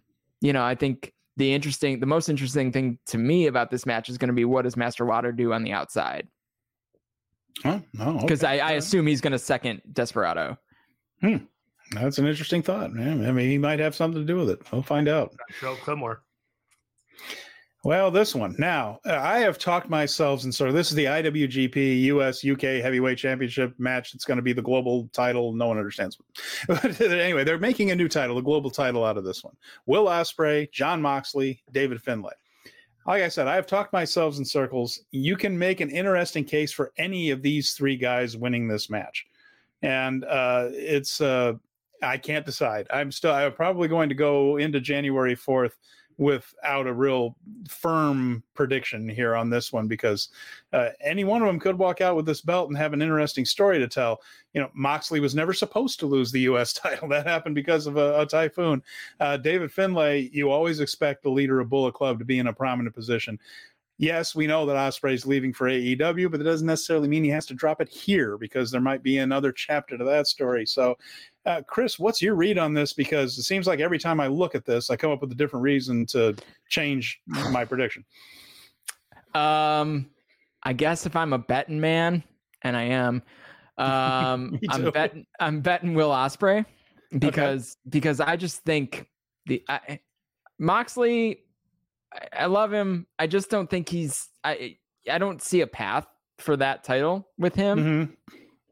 Finlay is the obvious choice. Um, he's the New Japan guy. He's the guy that's sticking it out. He's the leader of the Bullet Club. You name it, right? He checks a lot of boxes. I, but I think Ospreay. I I think that's the surprising pick because everyone knows he's on his way out. Right. But I think Ospreay's got a passion for New Japan, a passion for his time with New Japan, and he wants to set New Japan up for success in the future. And with that, he's got he's already got a challenge out to Okada for Battle in the Valley, which is very unusual. Uh, Right. Very unusual for there to be some sort of challenge for the next thing when you've got you know someone in a featured match on a big show. So Ospreay wants to. I in my perception is that Ospreay wants two things out of that. He wants people to see him beat Okada because you know um, his clean win over Okada in the G1 was in the middle of the G1. It wasn't in, really in a featured spot. He'll that'll be the main event, no matter if there's a title on the line or not. Right. And I think that get that sets up potentially a double surprise, right? Because I think Ospreay winning this match is surprise number one. Um, because people people have already written it off because they think he's not going to be around. He's probably going to be around through February. Yeah. you know he'll he'll debut with AEW probably at Revolution, which gives you two two months, sixty days to work something out with Ospreay. Um, and it sets up a situation where this title looks big, right? I mean, Will Ospreay um you know the US title had had a ceiling on it and this global heavyweight championship doesn't have to have that ceiling this global heavyweight championship could be this generation's intercontinental championship from the at the beginning of the intercontinental where it's really that you know that 1b title. Yeah. The uh, Nakamura title, the Nakamura yeah, Intercontinental title. Yeah, exactly. Like that era of the intercontinental title. And you know if you get someone like kazuchika okada to challenge for a singles title that isn't the iwgp world heavyweight championship that's a big deal whether he wins or not. And especially if he wins. But also i think it does set up another situation where everyone's like well ospreay's definitely going to lose it in ba- at battle in the mm-hmm. valley. And then you you pull another you know swerve out and he wins again. And I think then you then you set up whatever is going to be to get the title off of him to to move on. And you know maybe that's Shota Umino. There's a dozen options. Maybe you go back to David Finlay and you get the singles match. Um, yeah. So I think there's a lot of options here. Yeah. Um, many of which are very surprising. I, I Mm-hmm. I guess, like I said, if I'm betting, I've talked myself into thinking Will Ospreay's winning this because people think he won't. It's kind of like when Jon mm-hmm. Moxley won the U.S. Championship when they when people didn't think he was gonna win it two nights in a row at at the the Double Dome. Um, yeah. They thought like, oh, he'll win one, so he has a second match, so he's on the second card, and then he's gonna lose it, and then he just won again. So I think we're gonna maybe do that again. Hmm? So I think two things are true on in this match. One, it was weird that Will Ospreay and Jon Moxley met again after they had a match in Chicago for a singles match a year and a half ago, and them teasing that for Wrestle Kingdom seemed decidedly unusual. So them mm-hmm. adding David Finlay made a lot of sense after the fact. So why is David Finlay in this match? Because people because New Japan wants David Finlay to be seen in a high profile match. But in order to further legitimize David Finlay in New Japan, this isn't the title that he needs to win. He needs to win the IWGP title in some way, shape, or form. Uh, otherwise, it is only going to be half measures, and he will not be seen as a, a top threat in the promotion. But he or, needs to look strong in this match. Or he could win this match after Okada challenged for it. He could right? But like I think, I think is going to happen. Sorry, this title. Yeah, here's what I think is going to happen. I think David Finlay is going to have this match won against Moxley, and Will Ospreay steals the win, so that optically it looks that Finlay could have won mm, and should have mm-hmm. won, but Will Ospreay still retains the championship, and in which you serve many, many masters, in which the time comes that Finlay challenges after the cup, at Dominion, post whatever it's going to be, he is considered viable because he almost beat both Jon Moxley and Will Ospreay, and it was stolen from him. Sure, I like very. That. That's very Bullet Club. Yeah, that's very Bullet Club. And the other the other side of this too is I think Finlay is my early odds on favorite for New Japan Cup. Okay, could be yeah. Yeah, that, sure. that could I be think by Dominion, he is in the IWGP heavyweight title picture. I mean, they got to get him. They got to elevate him if they're going to keep him in the role. Yeah. So yeah, yeah. start I, I the clock when he lost. When he lost the never open weight title, I was literally like start the clock on Mm-hmm. Mm-hmm. Okay, now there you go. It's a testament here that it's that there's so it's so wide open. It's interesting either way. And then we've already talked a lot about this one, the Kazuchika Okada and Bryan Danielson, the special singles match. I think all of us are just hoping that we get the match they wanted to have in the first yep. place, and the with all the false finishes, the big moves, the timing. You know that that's what these guys do best. The dramatic. Uh, the timing, and of course, all that went away when uh, Danielson got hurt and panicked a little bit. So hopefully, that here we will get the match that they intended to have at Forbidden Door. I mean, Danielson's on fire right now too. I mean, anyone yeah. who watched the the C two knows that. And you know, I just I think his head's in it. Um, I think he's motivated. I think it'll be cool to see him walk out for a singles match in the Tokyo Dome. I mean, he oh, hasn't oh, yeah. he, he hasn't wrestled in Japan for well, he hasn't wrestled for New Japan in Japan since 2004 when he was still American Dragon. That's why. So and and he did have a couple of undercard matches in the Tokyo Dome. So this is not Danielson's first, you know, first time in. So hopefully the butterflies aren't there. Not that he's a butterfly kind of guy. Um, but yeah, I mean, I hope this match feels the same. I hope I feel at the end of this match the way I felt at the end of Omega and Ospreay last year, which is yeah. like yeah. I love pro wrestling. Like that's I want to just have that feeling. Yeah. And and uh, you know what? If I, I've I, I'm pretty sure I'm gonna have it. Um, and I I don't think it's I don't think it's out of the question that either of these guys can win, but I do think that the it does feel very much like a Kazuchika Okada victory after tapping out you yeah. know, and all that. And and we've kind of discussed that already. But um, yeah, I mean, my hope for this match is just that I can sit back and relax with hopefully a cold pizza by that time because it'll be five hours after I had the pizza delivered. Yeah, right. Yes. And uh, you know, I'll, I'll, get my second wind as we head into the back hat or the really the, the the top of this card. You know, I, I think the last two matches together will probably probably be the last hour and a half to two hours of the card. I think they're going to get all the time they need to tell the story they want to tell and even that's better than an, a, a frantic AEW pay per view where you got to get it in in you know whatever 25 or 26 minutes. I think they could go 40, and I don't know that anyone would feel it. Yeah. uh, it'll be a lot this, of fun. This match I, does not have to do a whole lot of work to exceed the Forbidden Door match, and I hope that at least does that because oh. this should be very, very, very, very underlined, very special. Yes. Yeah, and the, the, you know it's a, a, big deal for Bryan Danielson too. This is a bucket list item for him is to to do this uh, match in this uh, situation, and uh, the, he does this one on January fourth. If he makes it to Arena Mexico in 2024, oh. Danielson's going to be the, the, happiest guy in the entire business right there. Give him I, Místico. Let's go. Oh, let's do that. Absolutely, let's do that. Yes. Last one. We've done it. We have done it. The main event of the 2024 Wrestle Kingdom 18. Sanada, the IWGP champion, versus the G1 winner and challenger, Tetsuya Naito. Chris, they have booked this thing to the point that if we do not get the Naito victory and the roll call, I don't see a path to that crowd leaving the dome happy and satisfied. I oh, just, no. and so uh, it has to happen, right? They've got to. do. They can't just upset it would be such a flat ending for literally anything else.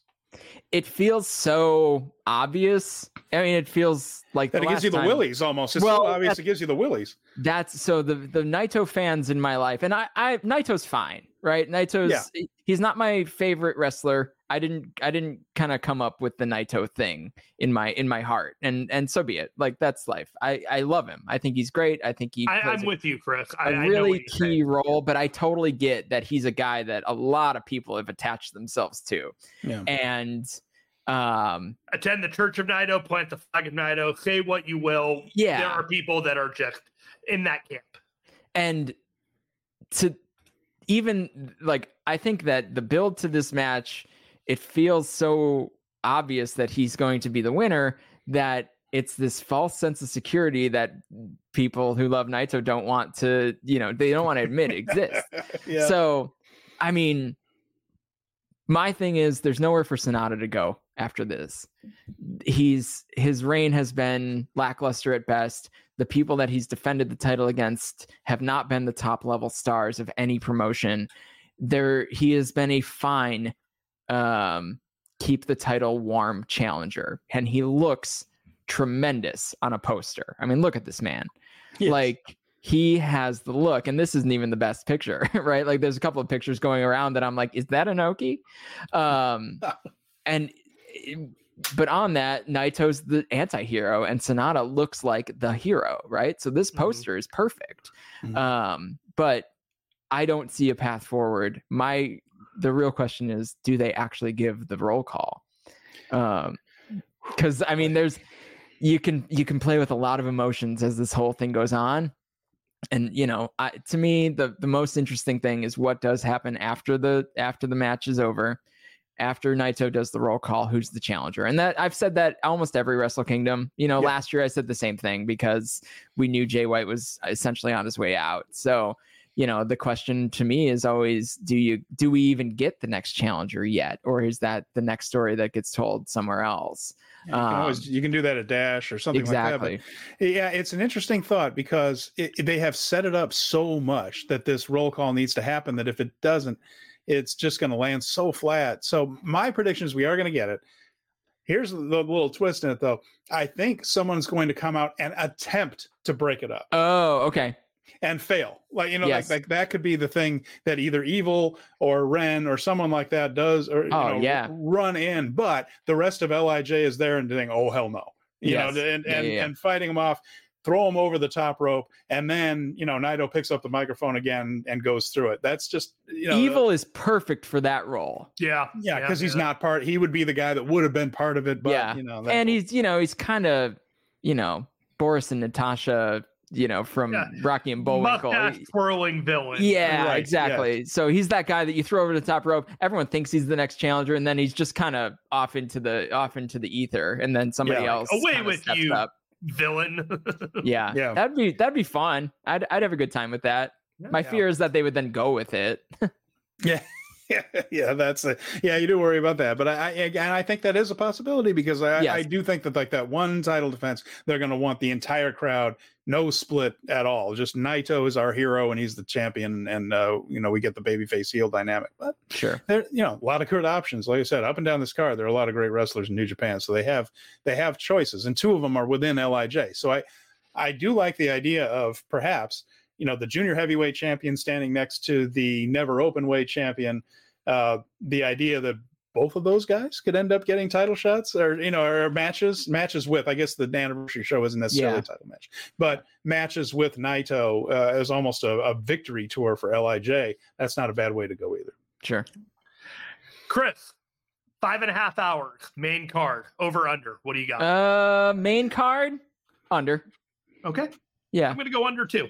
Yeah. Just under, five and a half hours. I would. I, I would bet main card. You're looking closer to four and a half. Okay.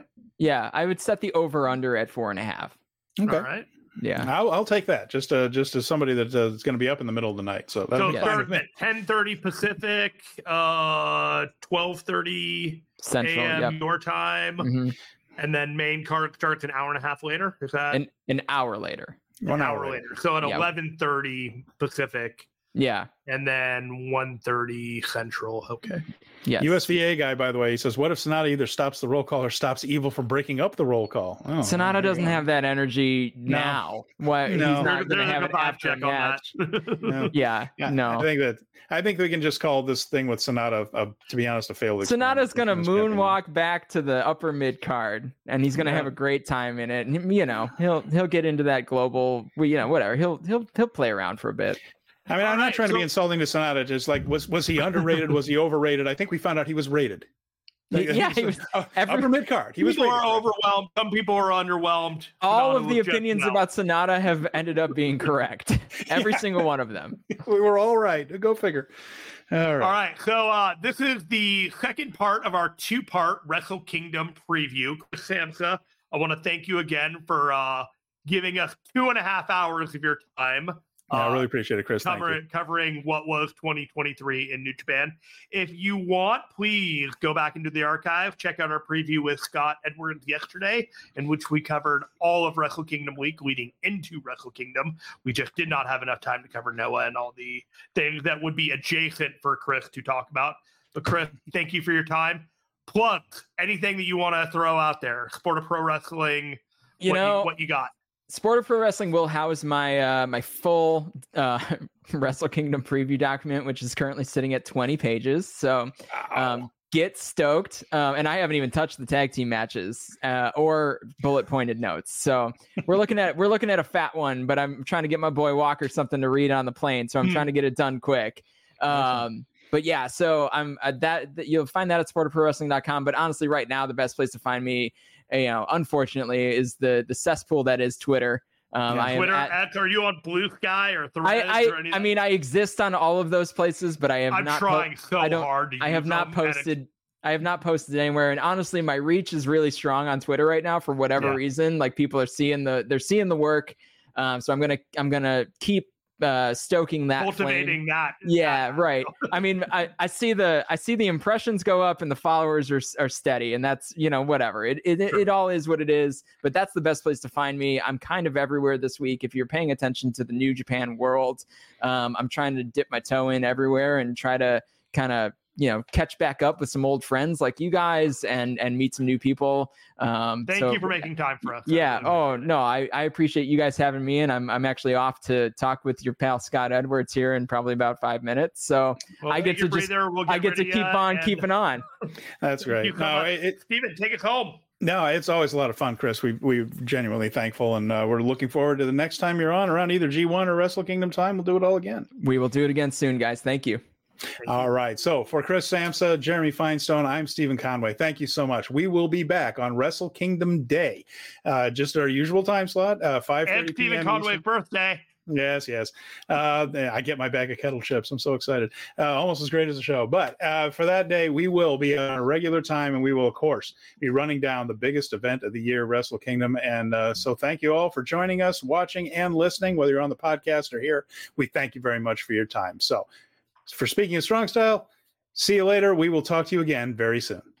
BetMGM has an unreal deal for sports fans in Maryland. Turn $5 into $150 instantly when you place your first wager at BetMGM. Simply download the BetMGM app and sign up using code OldLine150. Then, place a $5 wager on any sport. You'll receive $150 in bonus bets, regardless of your wager's outcome. And if you think the fun stops there, the King of Sportsbooks has plenty of surprises in store. Check out daily promotions, same game parlays, live bets, and so much more. Download the app in Maryland today and get $150 in bonus bets instantly from your first wager. Only at BetMGM. BetMGM and GameSense remind you to play responsibly. See BetMGM.com for terms. 21 plus only. Maryland only. New customer offer. Subject to eligibility requirements. Rewards are non withdrawable bonus bets that expire in seven days. From issuance, please play responsibly. For help, visit mdgamblinghelp.org or call 1 800 Gambler in partnership with MGM National Harbor. Promotional not available in Washington, D.C.